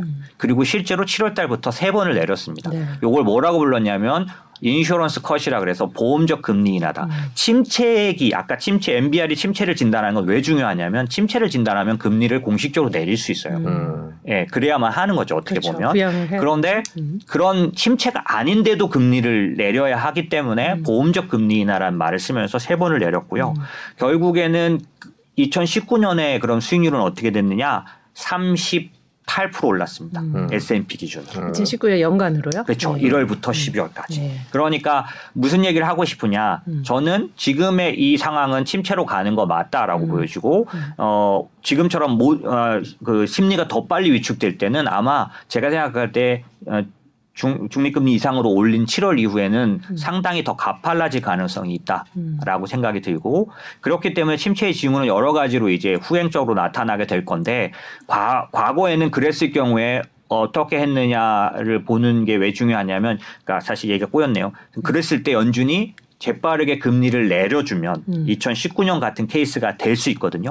똑같은 케이스가 94년도, 1994년도에 어, 한 해 동안 3%를 올렸지만 5개월 만에 금리를 내려서 침체를 피했어요. 음. 예. 근데 이번에 그런 두 케이스와 동일한 게 일어날까요? 날짜가 중요하겠죠. 예, 예. 그걸 결정 짓는 건 인플레이션입니다. 예. 음. 만약에 8월, 9월, 10월을 가면서 연준이 고집을 부려야 할 만큼 인플레이션 조절에 실패한다면 네. 들쑥날쑥하거나 음. 정점을 찍었다는 거에 없다면 내릴래야 내릴, 내릴 수가, 수가 없겠죠. 없는 거죠. 그럼 네. 침체는 훨씬 더 굳어지겠죠. 와, 그러면 그 질문을 대표님이 던지시니까 저는 그만큼의 유의미한 인플레 하- 그 완화가 보이지 않을 것 같다는 생각이 들거든요. 예. 네네네. 약간 그래서 과연 뜻이죠. 인슈런스 컷 같은 일이 벌어질까 이런 생각. 그러니까 지금 미국이 금리를 막 올리다가 어 경기 침체 올 것 같아 안 되겠어 그리고선 내릴 가능성 그때 이제 이제 주가가 올라 그렇죠. 오르곤 했다라는 얘기인데 네. 지금 어 경기 침체가 있어 하고 내릴 수 있는 상황이 될까가 이제 핵심인 것 거죠. 그거의. 예. 포인트는 인플레이션이죠. 그렇습니다. 우크라이나 전쟁이 끝났으면 좋겠네요. 근데 사실은 네. 우크라이나 전쟁이나 이런 모든 변수가 지금 이대로이면서도 음. 일정 부분의 그, 금, 그 인플레이션 내려가게 돼 있다고 저는 보는 쪽이에요. 음. 그러니까 뭐 지금은 길게 자세히 설명드릴 음. 수 없는데 사실 이 문제 이 모든 의사결정의 관건은 이 지금의 인플레이션이 70년대처럼 기조적인 음, 그러니까 추세적인 인플레이션이냐 아니냐입니다. 음. 이게 중요한 거죠. 만약에 추세적인 인플레이션이라면 나쁜 케이스로 가게 네, 되겠죠. 예, 어느 정도 내려가는 근데 듯하다 또 추세적인 올라올 텐데. 인플레이션으로 안 보시는 아니라고? 저는 어떤 생각하고 이유가 여러? 번 벌써 몇 달째 얘기 네, 드리고 네, 있는데 네. 그 이유는 70년대 인플레이션은 사실은 스태그플레이션이었어요. 음. 그네 가지 큰 차이가 있는데 70년대 인플레이션과 첫 번째는 뭐냐면 유가가 음. 70, 어, 치, 어, 60 아, 70한 3년 4년도에 음. 오일 쇼크 터지면서 이거 뭐냐면 오펙이 그때 결성되면서 음. 자기 힘을 발휘하기 위해서 유가를 막 감산하고 올려버렸어요. 4배가 올랐고요. 60 어, 그러니까 70 한 3년 4년에 그 다음에 79년에 이란 혁명이 터지면서 음. 그때 두 배가 올랐어요. 합쳐서 60, 아, 70, 아, 자꾸 60이라고 네. 76년부터 81년까지 6년 정도 사이에 800%가 올랐습니다, 음, 유가가. 유가가. 그런데 이때 유가가 미국에 끼치는 경제 영향은 15%일 때 음. 에너지가 물가에 끼치는 지금 몇 프로인지 아세요? 옆에요. 지금 7%입니다. 7%. 7%. 왜, 네, 왜냐하면. 미국이 도- 실- 수출국이기 아, 때문에. 예. 예. 예전이나 다른 거 첫째 유가가 미치는 영향이 네, 네, 네. 예전에 비해서 훨씬 낮다. 예, 예. 낮고 그리고 그때는 유가가 폭등을 800% 했다. 올랐던 예, 거고 예. 지금 몇 프로 올랐는지 아세요? 지금은 지금은 뭐 한 두 배 조금 두 배? 더 올라. 그렇게 생각하시죠? 네. 40% 올랐습니다. 음, 예. 이 그 최근에 또 하락을 했기 때문에 그러기도 예. 하고 전 예, 기본 가격대로 보면요. 음. 그 아예 뭐 20불 대 있다가 지금 100불이 이렇게 가는 게 아니거든요. 예. 올라오고 있었기 아, 때문에. 코로나 직후에 떨어졌던 유가를 그걸 기억하시죠? 우크라이나 있다는 전쟁. 뭐 요런 요런 걸 기준으로 하시는 게 네, 맞고요. 마이너스 그러면은 올해 들어서. 두 배까지는 아니군요. 네, 네, 네. 한 40%첫 번째 다른 것은 유가 의 영향과 폭등세가 다르다. 네. 네. 두 번째는 두 번째는 그 당시에도 농산물 관련된 이슈가 있었어요. 그게 네. 뭐냐면 식품 가격 상승 요인인데요. 그때는 어떤 거였냐면 엘리뇨가 터지면서 음. 페루 앞바다에 멸치가 다 죽어버려가지고 아, 네. 멸치가 모든 그런 육수에 사용되고 어, 수원. 뭐 이런 것들 때문에 농산물 가격이 급등을 했었어요. 아, 그때는 멸치가 그런 음. 역할을 했었군요. 예. 그거는 그거는 이제 그 당시에 연준 의장이었던 아서번지의 핑계였습니다. 네. 어쨌든 아, 네. 그때 멸치 시- 핑계를 네, 냈군요. 네, 네. 예. 그래서 예. 그래서 그 식품, 식품 가격이 또 폭등을 했는데 아시다시피 요번에 어, 농산물 가격 하락은 자율적으로 하락했잖아요. 가만히 있는데도. 그리고 아시다시피 어저께 결정 났잖아요. 그 어, 우크라이나 농산물이 수출되는 네, 방법. 네, 네. 비록 러시아가 미사일을 쏘긴 했습니다만은 어, 일단 네, 네, 네. 계획대로 진행된다고 뭐 저희가 하니까요. 보기에는 네. 아마 그거는 열릴 거로 보고 네. 있거든요. 그렇죠. 그런 것들 그다음에 몇몇 농산물들이 재고가 증가하고 있는 지표들이 지금 뚜렷하게 보이고 음. 있어요. 그러니까 그런 면들이 그때하고는 지금 이제 위기를 네. 갖고 오신 상황은 아니에요. 일단 농산물 가격이 이제 가장 비중을 많이 차지한 게 옥수수인가요? 옥수수, 뭐 밀 이런 것들이 다 꺾이긴 떨어졌죠. 했죠. 네, 한 예, 30% 40% 떨어지기는 떨어졌습니다. 했다는 점이 또 70년대. 근데 이게 그 자율이라는 거가 문제죠. 네. 이게 음. 수요 파괴라는 거예요. 음. 수요를 예측하고 미리 떨어져 버린 거라 앞으로 우리가 어떤 팩트를 볼 필요가 없는 거죠. 음. 예를 들면 우크라이나 전쟁이 끝나야만 이렇게 될 거라면 그렇게 할 수 기대 안 할- 못할 수도 있잖아요. 근데 그게 아니지 않습니까? 네, 전쟁이 안 끝났는데도 지금 곡물 가격은 꺾이고 있- 내려오고 있고요. 예, 그럼 세 번째 차이점은 뭘까요? 어, 원래 그 당시에는 어떤 상황이었냐면 미국이 전 세계 음. 어, 어, 패권 국가로 자리 잡으면서 어, 브레튼 우즈 관련된 이런 그 통화 화- 어, 환율 체제 뭐냐면은 금과 달러를 연동하는 음. 요런 체제였었고요.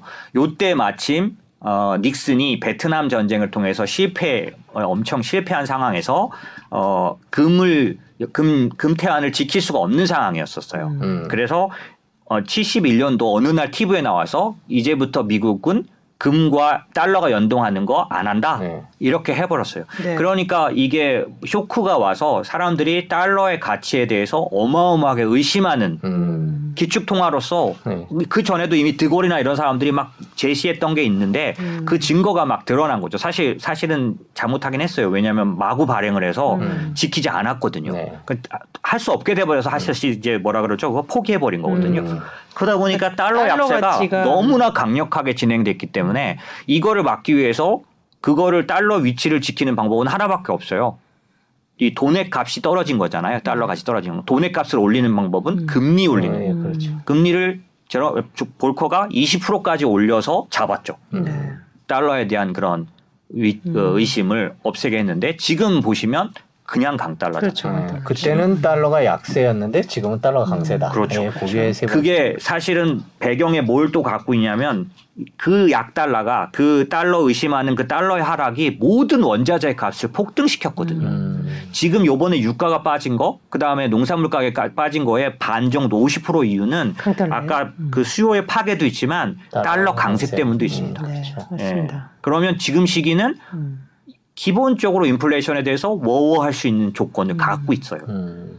네 번째는 음. 아서 번지라는 그 당시에 연준 의장이 어 닉슨이 뭘 요구했냐면 자기 선거에 자기가 승리할 수 있도록 협조하라는 음. 거에 음. 부응했어요. 네. 그래서 스- 선거에 승리하려면 돈을 풀어가지고 음, 민심을 얻어야 되니까 돈을 풀어야 되는데 인플레이션이 나타나니까 그걸 어떻게 풉니까?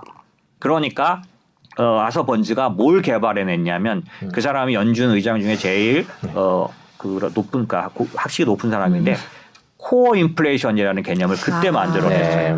네. 에너지와 식품을 빼고 봐야 정상적이다. 음. 그때 에너지하고 식품을 빼고 나면 별로 없었으니까 네. 아 지금은 안정적이다. 양화 아까 어. 그 양적 완화해도 된다. 음. 돈 풀어도 된다. 엄청나게 풀었습니다. 어, 돈풀 수 있는 근거. 지표를 하나 만들어냈군요. 그렇죠. core 네, 인플레이션. 그렇죠. 요즘에는 저희 core inflation 얘기를 많이 하는데 네. 그런 정치적 배경이 있었네요. 그렇죠. 그래서 그때 아서번즈가 펀 풀어놓은 돈이 결국 70년대 후반으로 가면서 다 되돌아서 인플레이션으로 나타나니까 음. 결국 스태그플레이션. 음. 뭐냐면은 인플레이션은 엄청나게 살아나는데 경기는 안 좋아지는 게 좋아지는. 같이 나타났고요. 음. 네. 이게 여러 가지 말 유가가 아주 폭등했던 것도 있고 그러다 보니 저희가 생각하기에는 이제 저는 그렇게 보고 있는데 이번 인플레이션이 그럼 어디서 왔냐? 음. 라고 보면 그거를 제가 분석해 봤는데 인플레이션 요인은 여러 가지가 있는데 공급단 요인이 있고 수요단 요인이 있어요. 네. 언제나 그래요. 이번에는 거의 50%가 이상이 공급단 문제인 거죠. 어떤 사람은 이것만 얘기하죠. 이게 뭐냐면 코로나가 셧다운 위기였다. 네. 음. 셧다운 위기는 나오지 못하기 때문에 공급을 할 수 없지 않습니까? 그런데 반대로 셧다운 위기인데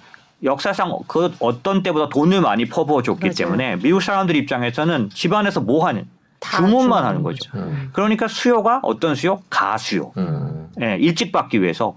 그러니까 크리스마스 선물 작년에 그 얘기 정통 많았지 없어지죠. 않습니까? 음. 그러니까 가수요가 엄청나게 늘어났으니까 오늘 월마트 쇼크 보셨잖아요. 네네. 가수요 때문에 엄청나게 다 파악해 마- 만들어 놓은 재고를 지금 끙끙거리고 있지 않습니까? 맞습니다. 이 얘기인즉슨 가수요가 있었다는 얘기고요. 결국 나가지 못하는 거와 가수요가 같이 만나면 평소 때 몇 배의 공급 문제가 생기게 되죠. 음. 이게 가져온 인플레이션이 저는 반 이상은 된다고 그렇죠. 보는 거죠. 그럼 이 부분이 어떻게 될 거를 생각해 보면 이건 계속 내려가고 있는 중이에요. 음. 풀릴 것이다. 여러 가지 면에서 지표가 보입니다. 공급망 압력 지수라든지 그 다음에 운임이라든지 그 다음에 뭐 저임금 노동자의 복귀라든지 그 중국조차도 이제 어느 정도는 과거 같은 정책을 좀 버린 상황이잖아요. 여러 가지가 하반기로 갈수록 인플레이션에 관련된 제가 말한 공급단 인플레이션은 낮아지게 돼 있다는 게 제 생각. 그럼 저만 그러냐? 월가의 몇몇 하우스들은 그걸 다 조사를 했고요. 음. 예, 그래서 얼마나 낮아질 수 있느냐? 저는 지난번에도 말씀드렸지만 12월 달 기준으로 4%대 정도까지 보고 음. 있는데 더 이하는 못 떨어지죠. 지금이 9지요. 네. 9.1이었죠 예, 예. 지난달. 예, 예. 그럼 9.1이 절정이었다라고 보고 계세요? 저는 그렇게 그건, 그거는 헤드라인 물가였고 네. 사실 그때도 코어는, 코어는 좀 낮- 예, 네. 세 달째 내려온 상황이었어요. 음. 이번이 네 달째입니다. 그렇게. 음, 그럼 계속 내려올 것이다라고 보고 계시는 거고. 결국 이런 네 가지 복수의 원인으로 인해서 기조적인 인플레는 아니라고 네. 보이고 이제 안정이 될 것이고 그러면 뭐 인슈런스 컷까지는 아니어도 어쨌든 투자자들한테는 호의적인 환경이 조성될 수 있겠네요. big step 이- 되고 있다고 보시는 혹시 거죠. baby step으로 네. 내려오지 않을까라는 그렇죠. 예, 시장은 그런 걸 기대하고 그런 있는 기대하고 겁니다. 있는 예. 거고. 9월에 정도 에 9월에 올리지만 네, 조금 9월에는 약간의 힌트를 주지 않을까. 음. 왜냐하면 누가 봐도 MC. 연준이 네. 흥분해서 인플레이션 때문에 나 이제 뭐 아무것도 안 봐. 음. 인플레이션만 봐야 돼라고 할 수 있을 그런 상황이 아니다. 왜냐하면 실업률 지표가 바로 떨어질 거로 보여져요. 그러니까 떨어진다는 게 낮아지는 게 아니라 위협스럽게 올라가는 게 심각하진 않아도 음. 지금 벌써 몇 주째 어, 신규 수- 실업 청구 수당이 늘고 있거든요. 음. 9천 개씩 만 개씩 늘고 음. 있어요. 이게 꾸준히 계속 늘게 되면 음. 어, 실업률은 원래 후행 지표입니다. 네, 그게 그렇죠. 제일 큰 문제예요. 그래서 예전에는 실업률이 올라가면서 연준이 금리를 인하합니다. 음. 무슨 얘기냐면 침체로 진다는 의미 해가지고 모든 지표가 다 나타나서 올라가죠. 연준은 금리를 내리고 있는데 실업률은 계속 오르고 있는 거죠. 거죠. 이게 같이 나타날 정도로 후행이에요. 그러다 보니 제가 생각하기에는 연준이 만약에 인플레이션만 어느 정도 위협스럽지 않다면 어, 실업률 문제나 이런 것들을 반영한 코멘트 정도는 내놓을 수 있다. 9월 달에. 그러면 시장이 환호할까요? 예를 들면 9월달 FOMC에서 뭐 저희가 지금 7월 FOMC도 지나지 않았습니다만은 7월 FOMC는 이미 뭐 시장에 반영돼 있다고 보고 그럼 9월 달에 뭐 예를 들면 스텝의 폭이 0.25가 된다든가 아니면 말씀하신 그런 얘기들을 하면 시장이 좀 반응을 할까요? 어, 그거는 뭐 너무 큰 왜냐하면 보세요. 이래서 0.25가 만일이 된다면 그렇죠. 뭐 지금 연준은 3.5라고 선언했는데 시장은 4.0을 반영하는 네. 상황이에요. 지금 지금 현재 주가는요? 예, 네. 그러니까 제가 어느 그 어느 때보다도 이렇게 빨리 냉각되는 시장은 처음 봤다고 말씀드렸잖아요. 공포감이 이렇게 제가 전에 선반영되는. 지표 보여 드렸죠. sentiment index는 이미 금융위기 때보다 다 높아요. 음. 음. 그리고 ISM이나 이런 그, 그 소비자 관련된 심리 지표가 이렇게 빨리 떨어지는 것도 전 처음 봤고요. 예. 그러니까 이거는 뭐냐면 헛건 아니죠. 반영해 놓은 거예요. 음. 그런데 이게 만약에 되돌려진다면 조금씩 그 부분에 대해서 반등의 어떤 그런 게 될수될 있고. 시장은 언제든지 간에 이런 말이 맞죠. 시장은 의심의 벽을 타고 오릅니다. 음. 그래서 9월, 10월, 11월 이렇게 가면서 특히 미국의 중간선거가 11월에 있기 때문에 본격적인 그런 좋은 분위기는 12월에 11월부터 일어날 가능성이 많아요. 음. 그 이전까지는 반반 내지는 3분의 1, 3분의 1이 음. 3분의 2, 3분의 1이겠죠. 누군가는 긍정적인 뉴스로 자꾸 받아들이고 그렇죠. 누군가는 여전히 더 나빠진다라고 말한 이 얘기를 저는 19년도 2019년도 1월, 2월, 3월, 4월, 5월, 7월에 금리 인하할 때까지 계속 경험해 왔어요. 음. 우리나라 하우스 중에서 D 뭐뭐 몇몇 하우스는 무조건 더 내려간다. 음. 예, 더 나빠지. 왜냐면 지, 지표가 나빠지니까요, 진짜로. 예, 그랬지만 어떤 데들은 중요한 건 금리가 금리가 중요하다. 사실 저도 그런 말씀을 드리고 싶어요. 우리가 투자하는 데가 실물 시장이 아니에요. 음. 우리 투자자들이 그걸 꼭 잊지 마셨으면 좋겠어요. 항상 같이 갈 것 같지만 먼저 금융시장에 그렇죠. 가고요. 어떤 때는 두고. 그래서 갭이 나타날 때가 있어요. 아직 실물 시장이 좋아지기 전에 금융시장이 좋아지는 거죠. 금융위기 때 보면 미국의 실물 시장은 6년이 지나서야 회복됐습니다. 금융시장은 1년 내에 다 올라왔었잖아요. 그런 면에서 우리가 투자하는 시장은 실물 시장을 빠, 아, 늦으면 30개월씩, 그러니까 빨리 반영하기 때문에 실제로 아마도 제일 많이 반영하는 지표는 금리다. 음. 지금까지 역사적으로요. 경제 성장보다 더 주식을 올려놨던 게 금리입니다. 음. 금리가 떨어질 때 훨씬 더 많이 올라요. 자, 그럼 어쨌든 11, 12월 말씀하셨다면 이제 투자자들한테는 약간의 희망, 뭐 특히 이제 서학개미들에게는 그런 메시지를 익힐 수가 있는데, 자, 그러면 이제 가장 큰 요인은 금리고, 이제 미시적으로는 이제 기업들 자기가 어떻게 했는지 실적이잖아요. 네, 그렇죠. 실적 발표하고 있고요. 주요한 빅테크 실적 발표가 몰려 있는데, 음, 근데 초반 분위기는 나쁘진 않은데 지금 지금 미국 기업들이 나- 내놓고 있는 실적은 그러면 지금 이런 인플레 선반영으로 해석한다면 11월, 12월은 또 좋아질 수가 있을까요? 그러니까 지금 빅텍에 관련해서는 네. 앞에서 이제 그러니까 이 지금 실적 발표는 저는 계속 뭐 한두 달 사이 동안 이번 실적 발표가 마지막 전쟁이 될 거다라고 음. 했던 게 네. 이 모든 침체 경로를 보면 네. 결국에는 침체는 그 기업 실적으로 다 반영됩니다. 네, 네. 그래서 침체를 동반한 약세장은 음. 어, EPS 기준으로 봤을 때 음. 15% 정도 빠져요. 음, 15%에서 20% 정도 하락합니다. 기존보다. 네. 그런데 만약에 침체가 동반되지 않으면 3에서 5% 정도. 음. 많이 차이가 나죠. 네.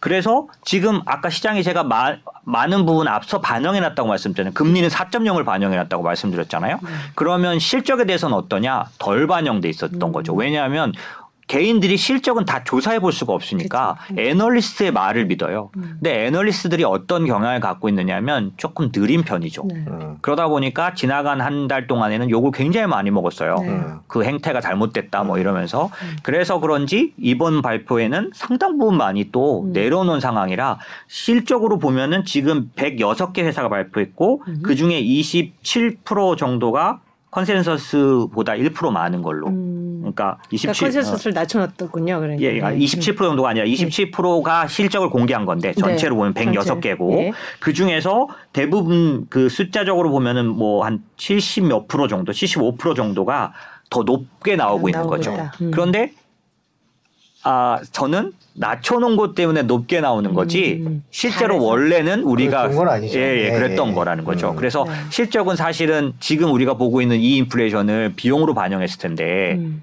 좋을 수가 없고 그쵸. 그다음에 강달러는 무조건 미국 기업 특히 글로벌 기업들에게는 어, 상당히 영향을 끼치기 네. 때문에 좋을 수 없거든요 절대로 아, 달러가 강한 것이 이제 외국에서 수익이 많은 큰 회사들에게는 마이너스, 마이너스 요인이 효과예요. 될 테니까. 예, 예. 그래서 마이크로소프트도 얼마 전에 이실 찍고 했죠. 그렇죠. 마이크로소프트도 해외 수익이 많죠. 그렇죠. 예. 네, 그런 부분들을 얘기했기 때문에 좋을 수 없고 이게 쇼크가 올 거라고 저는 생각했어요. 네. 그래서 지금 이제 주간 그러니까 분할 매수하는 분들도 요번 쇼크가 발표됐을 때 사야 한다. 음. 이 부분으로 밀어놓기도 했고 저희 고객들 같은 경우에는 아. 그랬는데 지금 사실 좀 굉장히 나이스하게 나오는 중입니다. 아, 그러네요. 네. 눈높이가 좀 낮춰놨기 때문에. 그렇죠. 기준을 낮춰놓고 음. 지금 잘 나왔다라고 얘기하는 것 같은데 그 뭐 이런 거 뭐 몇 시간 뒤면 확인하실 수 있겠습니다만 어, 떻게 보면 이 방송을 늦게 보시는 분들이 이미 알고 계시 보실지도 모르겠습니다만은 빅테크들의 실적은 어떻게 될 거로 예상을 하세요? 사실은 너무 엇갈리더라고요. 음. 지금은 정말. 예. 아마 그냥 평범한 회사처럼 나올 거다 이번에. 음. 는 원래는 다 그 월등한 실적을 냈죠. 네. 어 구글, 그러니까 알파벳이라든지 음. 그 다음에 뭐 애플 뭐 이런 데들은 어 10년 10년은 아니고요. 어 5년, 네. 5년 정도를 EPS가 두 자릿수 증가해 왔어요. 음, 아, 진짜 지나간 어마어마한 5년 기업들이에요. 동안은. 예. 그러니까 비교할 수 없는 실적을 내던 곳들이죠. 근데 이번에는 평범해질 거라고 보고 있습니다. 그런데 월가의 더, 그러니까 좀 더 비중이 높은 쪽 의견은 네. 3분기, 4분기 나아질 거로 봅니다. 음, 예. 지금이 바닥이다. 두 가지 요인 네. 때문에. 음. 예, 왜냐하면 첫 번째는 어, 물가가 이제 그쵸. 높은 물가가 반영돼서 말씀하셨죠. 가격을 올렸는데 물가가 만약에 낮게 나타나면 비용이 줄어드니까 이익이 어떻게 될까요? 커지겠죠. 올라가겠죠. 네. 조금 전에 제가 시작할 때 말씀 방송하시는 거 보니까 가격을 과연 기업들이 내리겠냐? 네. 안 내리겠죠. 안 내리죠. 안 네. 내리는데 비용이 줄어든다면 그건 실적으로 나타날 거고요. 네. 두 번째, 지금이 강달러로 말하면 여러 가지 팩트로 보면 최고조예요. 음. 예, 유럽이 여기보다 좀 더 유로존이 나빠질 수 있죠. 네. 하지만 유로존도 관리에 들어가서 요번에 아시다시피 50bp를 올리면서 그렇죠. 네. TPI라 그래서 음. 이탈리아 금리가 높아지는 거를 막게 국채를 사주는 기구를 만들었어요. 음. 그러면 위험을 이제 많이 방어하겠다는 네. 거잖아요. 그래서 좋아질 수는 없지만 더 나빠지지는 않을 수 있는. 대- 그러니까 유럽은 유로존 희한한 거죠. 금리를 올리면서 완화적인 국채 사는 걸 같이 만들어서 지금 하고 있는 중이죠. 네. 그렇게 되면 강달러는 더 약화되지 않겠습니까? 약달러는 아니어도. 약달러는 아닙니다. 정도가 절대로. 조금 네네. 저 속도가. 그러면 미국 빅텍 같은 경우 다 글로벌 기업이에요. 당연히 수익, 그러니까 이익에 의해서 플러스 요인이 발생하겠죠. 음. 그러니까 3분기, 4분기에 대해서는 높게 보는 애널리스트가 상당히 많습니다. 음. 자 그러면 최근에 이제 가장 많이 나오는 얘기가 이제 한때는 이제 인플레이션이나 이런 거 생각해서 가치주 얘기를 많이 했는데 음. 이제는 성장주의 시대 이렇게 말씀하시는 분도 있어요. 지금 시장에서 과연 이게 맞는 거냐라는 생각이 드는데요. 이렇게 금리도 막 확 올라가고 있는데 보통 금리 올라가면 성장주가 안 좋다고 얘기하는데 네, 맞습니다. 음. 어, 개인적으로는 어떻게 보세요? 이제 앞으로 장세가 지금까지와는 좀 달라질까요? 어떻게 보세요? 어, 그러니까, 그러니까 제가 이제 자료를 부탁을 했던 게 있긴 음. 있어요. 근데 이제 제가 그냥 말씀을 드려볼게요. 네. 예, 어떤 거냐면 저는 기술주, 성장주를 지금 오히려 음. 좋게 보고 사야 한다라고 음. 생각하는 그리고 들고 있던 분들은 그냥 들고 있어야 된다. 아, 방어주로 가거나. 큰데, 네. 예, 그렇죠. 그래야 네. 된다라고 보는 네. 쪽인데 세 가지 이유 때문에요. 네. 첫 번째는 뭐냐면 언제든지 간에 이렇게 급격한 하락을 한 약세장은 많이 빠진 게 1단계 항상 반등의 첫 단계는 음. 그쪽이 장식합니다. 음. 최근에? 음. 최근에 좀 약간 시장이 조금 좋아 그러니까 이렇게 반등이 나왔잖아요. 네. 이랬을 때 아크나 음. 이런 아주 중심적으로 하락했던 네. 그 회사들이 훨씬 더 강하게 반등이 나왔어요. 음. 물론 그거를 이렇게 말하죠. 그 dead cat bounce. 네, 네, dead cat bounce라고 네네. 하죠. 그렇게 해서 이렇게 치부할 수 있지만 만약에 이게 반등이 시작되는 그런 흐름이라면 네. 예를 잘못 든 것 같은데 네. 제가 경험했던 여러 번의 경우 음. 첫 단계 반등은 많이 빠진 게 일단 반등이 나옵니다. 예, 근데 이게 기술주였잖아요. 네. 그래서 첫 번째 지금 처분하면 좀 아까울 거다. 음. 우선 1단계는 기다려봐서 처분하는 게 낫다. 음. 예, 이게 바, 이게 올라가는 주식이 그쵸. 바뀔 테니까. 두 번째 인플레이션을 제가 구조적 인플레이션이 아니라고 말했잖아요. 네. 그러면 인플레이션은 저는 2024년 정도 그러니까 2023년 하반기부터 20, 2024년 초로 들어가면 음. 과거로 돌아갈 거로 봅니다. 음. 인플레이션이 기조적이 아니니까 과거로 돌아간다면 뭐냐면 디플레이션 상황, 음. 저금리, 저물가, 저성장. 다시 성장주의 기회가 온다. 왜냐 음.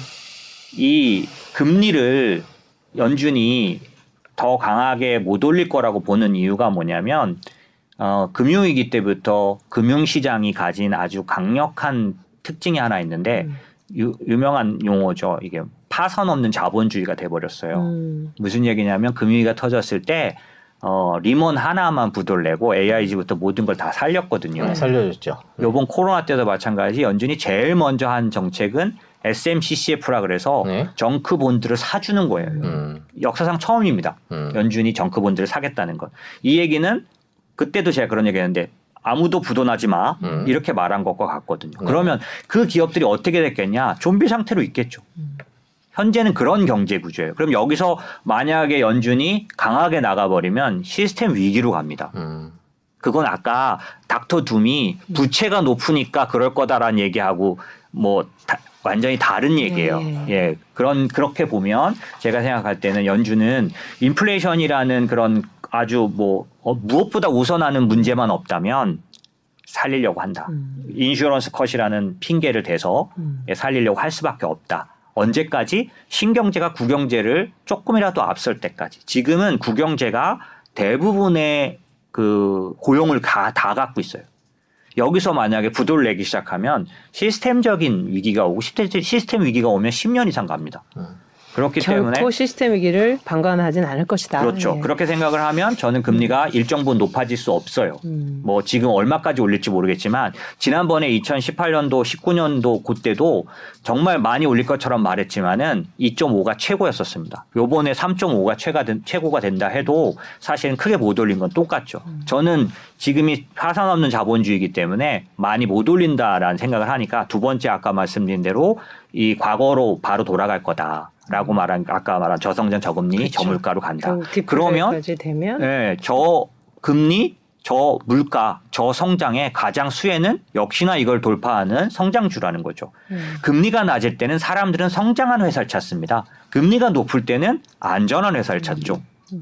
이거는 순식간에 바뀌는 거라는 거죠. 그렇죠. 지금 그렇죠. 상황에서는 상상도 못할 것 같지만 또 이게 1, 2년 후면은 그렇죠. 이제 분위기가 어떻게 바뀔지 모른다. 근데 지금 금리가 낮을 지금 저성장 저금리 저물가를 기준으로 네. 투자를 하는 게 제가 말씀드린 그러니까 빠르지 않은 게 두려운 거죠. 그게 뭐냐면 그래서 제가 늘 말씀드린 것처럼 주머니가 여러 개 있어야 된다. 음. 네. 제가 지금 말씀드리는 건 5년, 10년 이렇게 장기 투자하는 자산들. 네. 예, 예.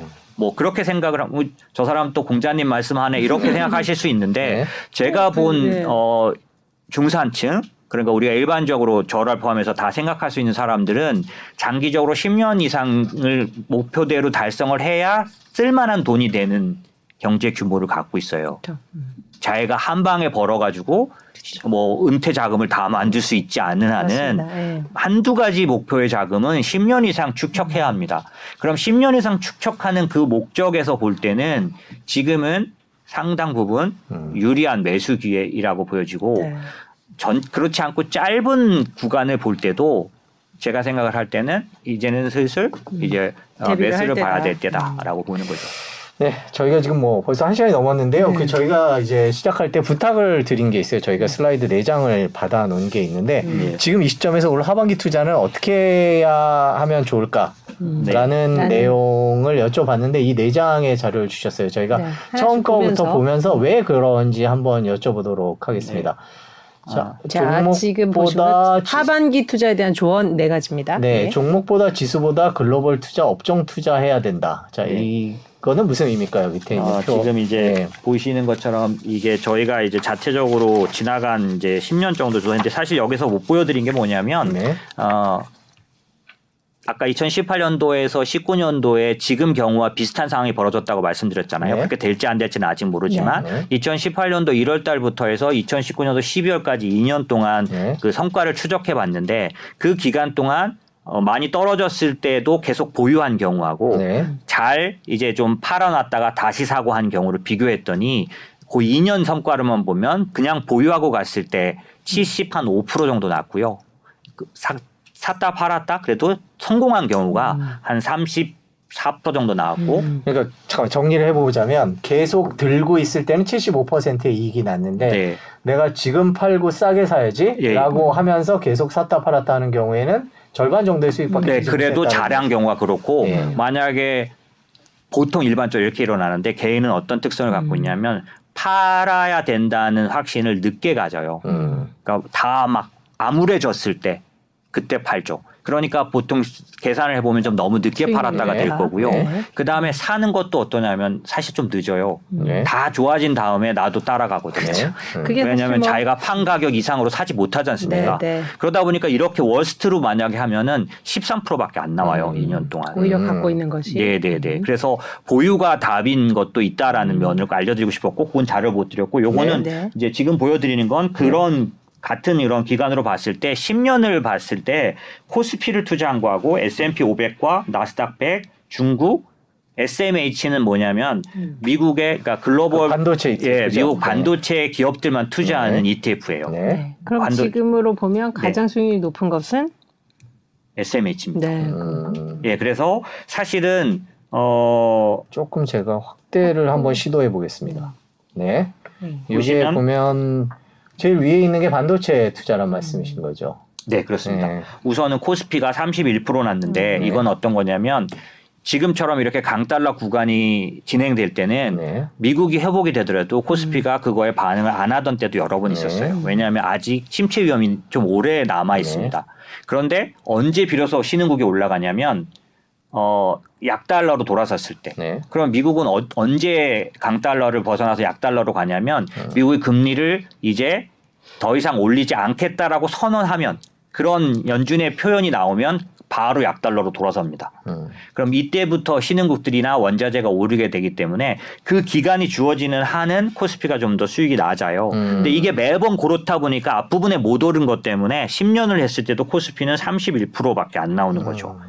그런가 하면 미국을 투자만 해도 189%, 그러니까 S&P는 189%, 나스닥 100 같은 경우는 373%. 음. 중국 같은 경우는 지나간 10년이 엄청난 성장 구간이었지만 30%밖에 안 나옵니다. 음. 놀라실 거예요. 음. 이거는 뭐냐면 인덱스는 그렇다는 겁니다. 네. 그 안에 개별 종목들은 상당 부분 올랐겠죠. 그렇죠. 그런데 만약에 섞어서 투자할 경우는 저도 예전에 어 증여 프로그램 해봤는데 어 알리바바 이런 것들이나 이런 것들을 여- 섞어서 추천했는데 그 중에 내수주들이 떨어져서 합쳐놓으면 수익률이 비슷해요. 생각보다 낮아요. 음. 예, 그래서 중국의 투자는 성장에 투자한다는 게 어떤 의미인지가 얘기를 드리고 싶었고 SMH는 반도체 업종만 투자했다면 10년 동안 639% 올랐죠. 음. 그래서 제가 말씀드리고 싶은 거는 어 종목에 들어가다 보면 이 한국의 종목을 보기가 쉬워지시잖아요. 네. 그러니까 그거보다는 글로벌 투자 하시는 음. 게 왜냐하면 시기마다 미국만 오를 때가 있어요. 지금 같은 경우 좀 그렇거든요. 네. 예, 그래서 글로벌 투자 해야 되고 지수보다 반도체 업종을 투자하는 게 훨씬 더 우월했는데 이게 왜 그러냐면 어 사실은 지수는 전체적으로 여러 회사를 평균적인 개념을 네. 갖지 않습니까? 우리나라 코스피 지수가요 다 똑같은 것 같지만 스위스라는 나라하고 코스피하고 시가총액이 같은데요. 종목 수는 한국이 다섯 배가 많아요. 음. 무슨 뜻일까요? 스위스보다 작은 종목이 훨씬 더 많다는 뜻이죠. 음. 쉽게 말하면 글로벌 기준에서 보면 코스피는 중소형주 움직임을 많이 쫓아갑니다. 음. 그 글- 글로벌 기준으로 대형주 되는 건 네 개밖에 없어요. 음. 한국에서요. 그러니까 그런 의미에서 보면 우리는 그냥 매일 그걸 보고 있기 때문에 이제 그 안에서 움직이지만 만약에 길게 보고 그다음에 위에서 보면 글로벌 투자에서 보면 코스피는 대형 성장주 움직임과 약간 차이를 둡니다. 그렇기 때문에 그런 면에서 보면 인덱스를 선택할 때도 어디를 하냐가 매우 실적을 잡아한다. 그러니까 사고 파는 것보다 어디를 투자하냐가 굉장히 중요하고 그 중에서 저희가 꼭 추천을 드리고 싶다면 업종을 해라 차라리. 음. 근데 업종 투자라는 거는 이제 ETF 같은 걸 말하는 그렇죠. 건가? 네. 예를 들면 뭐 반도체 업종 ETF, 뭐 사이버 보안 ETF, 뭐 그런 그렇죠. ETF들이 종류별로 쭉 있던데 그런 식으로 그렇죠. 그거에 관련된 그 산업에 관련된 종목을 위에서부터 20개만 투자하는. 네. 이게 왜 좋으냐? 지금처럼 침체나 여러 가지 약한 고리가 흔들리는 국면이 왔을 때 내 노후 자금을 거기에 넣어놔도 돼요?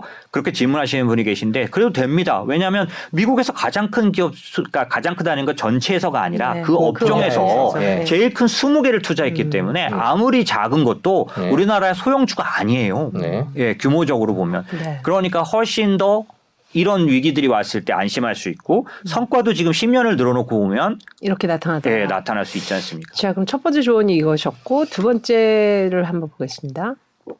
두 번째는 네. 네, 신흥국 신흥국 투자. 투자 를 주의해야 어, 돼요. 이럴 때 예. 어. 네, 왜냐하면 음. 아까 제가 말씀드린 어 침체가 오는 들어 침체 국면에 그렇죠. 들어가더라도 빨리 벗어나기 위해서 얕은 침체가 되게 하는 방법은 아까도 말씀드렸듯이 긴 시간이 가기 전에 금리를 내리는 거예요. 이 일을 할 수 있는 곳은 미국밖에 없죠. 네. 왜냐하면 여, 여타 국가들이 어떻게 금리를 내립니까? 음. 그러다 보니까 아무래도 미국 중심으로 투자를 해야 하는데 음. 지금 보이시는 차트는 무슨 뜻이냐면 S&P 500을 이머징 시장으로 나눈 거예요. 네. 그러면 이건 어떻게 읽을 수 있냐면 S&P 500이 좋을 때는 높이 올라가겠고요. 음. 신흥국이 좋을 땐 내려오겠죠. 네. 그죠? 그래서 보시면은 어 2000년 2010년까지는 2000년대 동안에는 신흥국이 계속 좋았습니다. 네. 내려갔으니까요. 예. 계속 내려갔으니까. 그렇지만 2010년 이후에는 계속 S&P 500이 훨씬 더 크잖아요. 그렇죠. 좋아지지 않습니까? 네. 이게 뭘 말하냐면 세계화를 음. 말하는 거죠. 2010년도부터 전형적으로 탈세계화 흐름이 나타났죠. 네. 금융위기가 자유주의 위기였기 때문에 네. 그러니까 세계화가 깨진 때가 이때고 그럼 앞으로 어떻게 보냐? 앞으로 세계화라고 보시는 분 아무도 안 계시잖아요. 네, 그렇죠. 예. 그럼 탈세계화라면 여전히 신흥국보다는 미국 위주의 투자가 예, 유리하다. 투자가 있고 음. 특별히 지금부터 침체 기가 나오는 앞으로 한 1년 이상 기간 동안은 음. 신흥국은 약한 고리일 가능성이 굉장히 높습니다. 그러니까 지금은 침체기라는 그런 것이 환경도 그렇고 탈세계라는 그런 정치적인 그런 환경 변화도 역시 신흥국한테 위험하다 이렇게 말씀해 주셨고요. 네, 저희가 세 좀. 늦어갖고 제가 하나만 여쭤보고 싶은 네네. 게 있어갖고 저기 아까 그 나라의 투자, 그러니까 지수에 투자하지 말고 개별 종목이나 이런 쪽을 하라 그랬는데 지금같이 이렇게 경기 침체 위험하고 이럴 때는 네. 지수에 투자하는 게 안전하다 이런 얘기도 있는데. 당연히 있겠죠. 예, 그것도 뭐 그건 예, 예. 그게 안, 뭐랄까 개별 기업을 택하는 그런 위험을 피할 수 있지 않습니까? 네. 그러니까 저는 개별 기업이 아니라 업종을 투자하자고 한 거고요. 네, 그- 시장 전체 지수에 투자하는 거는 그거는 어떤 국면이 있냐면 네. 그러니까 인덱스가 올라갈 때가 있고 종목이 올라갈 때가 있습니다. 그런데 지금은 잘 보시면 어, 금리가 올라간다는 것 때문에 하락한 기술주에도 차별이 많지 않습니까? 네. 빅텍이 떨어진 거 심하긴 한데 그래도 우리가 아는 그런 그런 그 아주 그런 기업, 기술 기업들은 훨씬 더 많이 떨어졌잖아요. 네. 그러면 똑같이 바닥이 왔을 때 올라가서 기술주나 성장주가 올라가게 될 때 이 종목들의 상승률은 훨씬 더 높을 가능성이 음. 높겠죠. 그러니까 일반적으로 시장을 분류할 때 지금은 인덱스가 올라갈 때가 아니라 종목이 올라갈 때입니다. 음. 인덱스 투자가 아니라 종목 종목 투자야 투자네. 할 때죠. 네. 근데 종목 투자는 조금 전에 질문 주신 것처럼 위험하지 않습니까? 침체나 이런 것들이 네. 있으니까 그거를 그런 위험을 피할 수 있는 방법이 업종이라는 거죠. 음, 그렇군요. 그러니까 index보다는 좀 좋으면서 위험도 피할 수 있는. 네. 네. 세 번째 조언이신데 세 번째 조언은 방어주 가치주 투자해야 된다라는 얘기도 많았는데 자 한번 보실까요? 보실까요? 네. 지금 보시는 것처럼 이것도 똑같이 S&P 500 종목 중에서 growth와 value를 이제 본 거고 똑같이 growth growth를 value로 나눈 거니까 네. 어떻게 보시면 되냐면 내려가면 value가 좋은 거고 가치주가 좋은 예, 거고. 올라가면은 성장- 성장주가 성장주가 좋은 좋은 거죠. 거고. 그러면 지금 많은 사람들이 성장주의 종말 네. 이게 이제 바뀔 때가 됐다. 네. 여기 보시면 이 차트는 지금 한, 한 가득 올라왔다가 지금 뭔가 꺾이는 듯 하지 않습니까? 네. 그죠? 이렇게 보기 때문에 많은 사람들의 방어주, 가치주 투자가 설득력이 있는데 하지만 성장주냐 가치주냐를 볼 때 그 기준이 뭐, 뭐냐가 중요한데 아까 제가 탈세계화 얘기 드렸잖아요. 아, 크게 시장을 움직이는 큰 힘 두 개가 있는데 하나는 경기이고요. 또 하나는 세계화라든지 그다음에 지역화라든지 이런 네. 흐름인데 과거에 세계화가 막 진행되던 시기에는 가치주 방어주 위주의 상승이 있었어요. 네. 여기도 보면 그런 시기에 올랐던 네. 거고요. 반세계화 기간. 요때를 저희는 기술주 시대라고 보는 네. 기술의 시대라고 보는데 언제냐면은 1920년부터 1970년까지 냉전 시대입니다. 네. 지금 냉전 시대일까요? 아, 네, 신냉전. 네, 맞습니다. 신냉전이죠. 냉전 시대입니다. 네. 그러니까 20년에서 60년 말까지의 기술의 시대가 지금도 여전히 나타날 수 있는 시기, 반세계화 시기이기 때문에 이럴 때는 왜 그럼 기술주 투자해야 되냐면 세계화 시대에는 뭐가 돈을 버냐면 교역하는 교역량에 의해서 부가가치가 올라가요. 네. 예를 들면 애플이 기술주지만 중국에서 생산하는 것만으로 20%의 마진이 생겨나 버릴 수 있었다는 거죠. 네, 네. 인건비나 여러 가지 면에서 볼 때. 그러면 기업들은 그럴 때 어떻게 노력하냐면 다른 나라에다가 그 설비를 공장을 짓고. 지으려고 하지 네, 네. 기술 개발을 힘쓰지 않아요. 음. 음. 왜냐하면 다른 나라의 공장 짓는 것만으로 20%를 먹는데 음. 뭐 R&D 투자에 투자할 필요가 없는 거죠. 그런데 만약에 세계화가 끝나고 반 세계화가 되면 나갈 수가 없지 않습니까? 네. 중국에다 지을 수가 없는 거죠. 그리고 그렇게 뭐, 되면 그렇죠. 기업들은 어디에 투자하느냐? 기술에 기술 투자하게 투자입니다. 됩니다. 음. 그렇기 때문에 만약에 바- 앞으로 탈세계화 시기라고 보신다면 음. 신냉전 시기로 보신다면 여전히 기술의 시대로 봐야 한다는 거죠. 음. 자, 그러면 네 번째 지금 탈세계화 시대하고 또 연관된 마지막 조언인데요. 그러면 지금 탈세계화 시대는 비용 절감을 어떤 아웃소싱으로 해서 달성할 수 없기 때문에 기, 네. 기술 투자를 더 많이 하고 그러다 보니 지금 나스닥 투자로 연결된다는 걸까요? 그렇죠. 예, 같은 예. 미국에 투자했지만 네. 아까 S&P하고 나스닥을 10년만 비교해도 네. 세 배가 차이 나요. 자, 이게 나스닥 100과 S&P 500의 10년 비교입니다. 네, 그러니까. 보시면 전체를 아울러도 음. 네 배까지 차이 났지 않습니까? 네. 가장 높을 때 3.50까지 갔으니까 나스닥이 S&P 500에 3.5배까지 올라갔다는 음. 얘기인데 놀라운 건 이 S&P 500도 50%가 기술주예요. 음. 시총으로 차지하지 그렇죠. 않습니까? 네. 그러니까 S&P 500에도 애플이랑 뭐 이런 것들이 네. 다 차지하니까 그렇게 50%가 기술주인데도 불구하고 3.5배나 차이 나니까 나스닥의 힘이란 건 음. 어마어마한 거죠. 음. 그러니까 지금은 이제 해진한 얘기 저 사람 뭔 얘기를 하나 이렇게 하실 수 있는데 지금 전체가 우- 그 세계가 움직이는 흐름 음. 단 6개월이 아니라 1년 이상을 보는 사람이라면 이 흐름을 무시할 수 없다는 거고 음. 10년이 지나면 그 차이가 몇백 프로 차이로 돌아온다는 거죠. 네. 그 금리라든지 직접적인 거시 변수 외에 이게 세계화 진행과 이게 몇 년 전부터 이제 굉장히 이제 뚜렷해지기 시작했잖아요. 근데 네. 우크라이나 전쟁으로 이제 더 고착화됐고 미중 갈등도 여, 여전하고 뭐 이런 부분까지도 생각을 해보면 투자에 있어서 좀 조언으로 들을 만한 부분이 있다 이런 생각이 듭니다. 저희는 자문사여서 네. 등그 계속 이제 이 시장을 쫓아가는 그쵸. 그런 네. 투자를 할 수도 있고요. 그 다음에 지금처럼 이렇게 딱딱 나눠서 음, 이런 먼저 시대니까. 여기다 이렇게 넣어놓자라고 해서 보유한 경우가 있는데 네, 네. 저희가 2017년부터 자문사를 했기 때문에 그 데이터를 갖고 다 면밀하게 조사를 음. 한 건데 아까 제가 말씀드린 것처럼 그냥 이 골치 아픈 뉴스에 왔다 갔다 마음은 음. 움직이지만 그냥 뚝심 갖고 있었던 사람도 음. 있었던 사람이 오히려 이 이렇게 신흥국이 아니라 글로벌 투자하고 코스피가 아니라 전체 투자하고 음. 나스닥에 투자한 경우는 충분한 보상을 받았다. 받았다. 그럼 저가 권유드리고 싶은 건 열심히 투자하시는 것도 좋고 만약에 그거를 조금 다르게 해보시고 싶으시면 차라리 연구할 때 막 좋을 때 들어가지 말고 음. 사실은 지금처럼 불확실성이 가득 차 있을 때가 제가 20년 동안 지켜봤더니 음. 가장 확실한 매수 기회예요. 음. 고민 없이 사도 되는 때죠. 뭐 바닥을 찾으려면 아직 조금 예 틀릴 수 있는데요. 더 내려갈 수도 있는. 네, 전체로 보면요 고민이 훨씬 없어진 시기예요. 네. 저도 누가 질문하면 고민 없이 말할 수 있는 시기예요. 그러니까 그런 걸 생각하면 네. 예.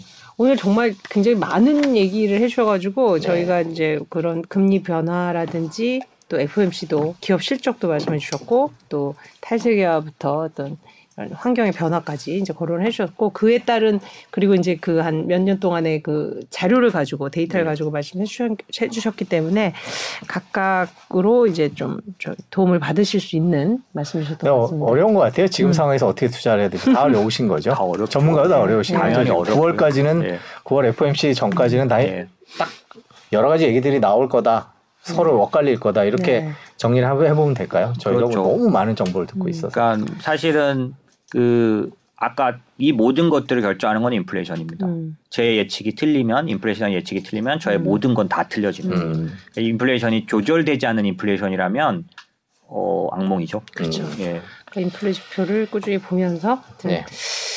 그렇죠. 네. 하여튼 오늘 긴 시간 감사합니다. 네, 저희 뭐 시간이- 이번 주에 나오는 실적도 쭉 보면서 음. 대표님한테 할 질문들 쌓아놓겠습니다. 조만간에 한번 다시 네, 오시도록 하겠습니다. 네. 네, 감사합니다. 감사합니다. 고맙습니다.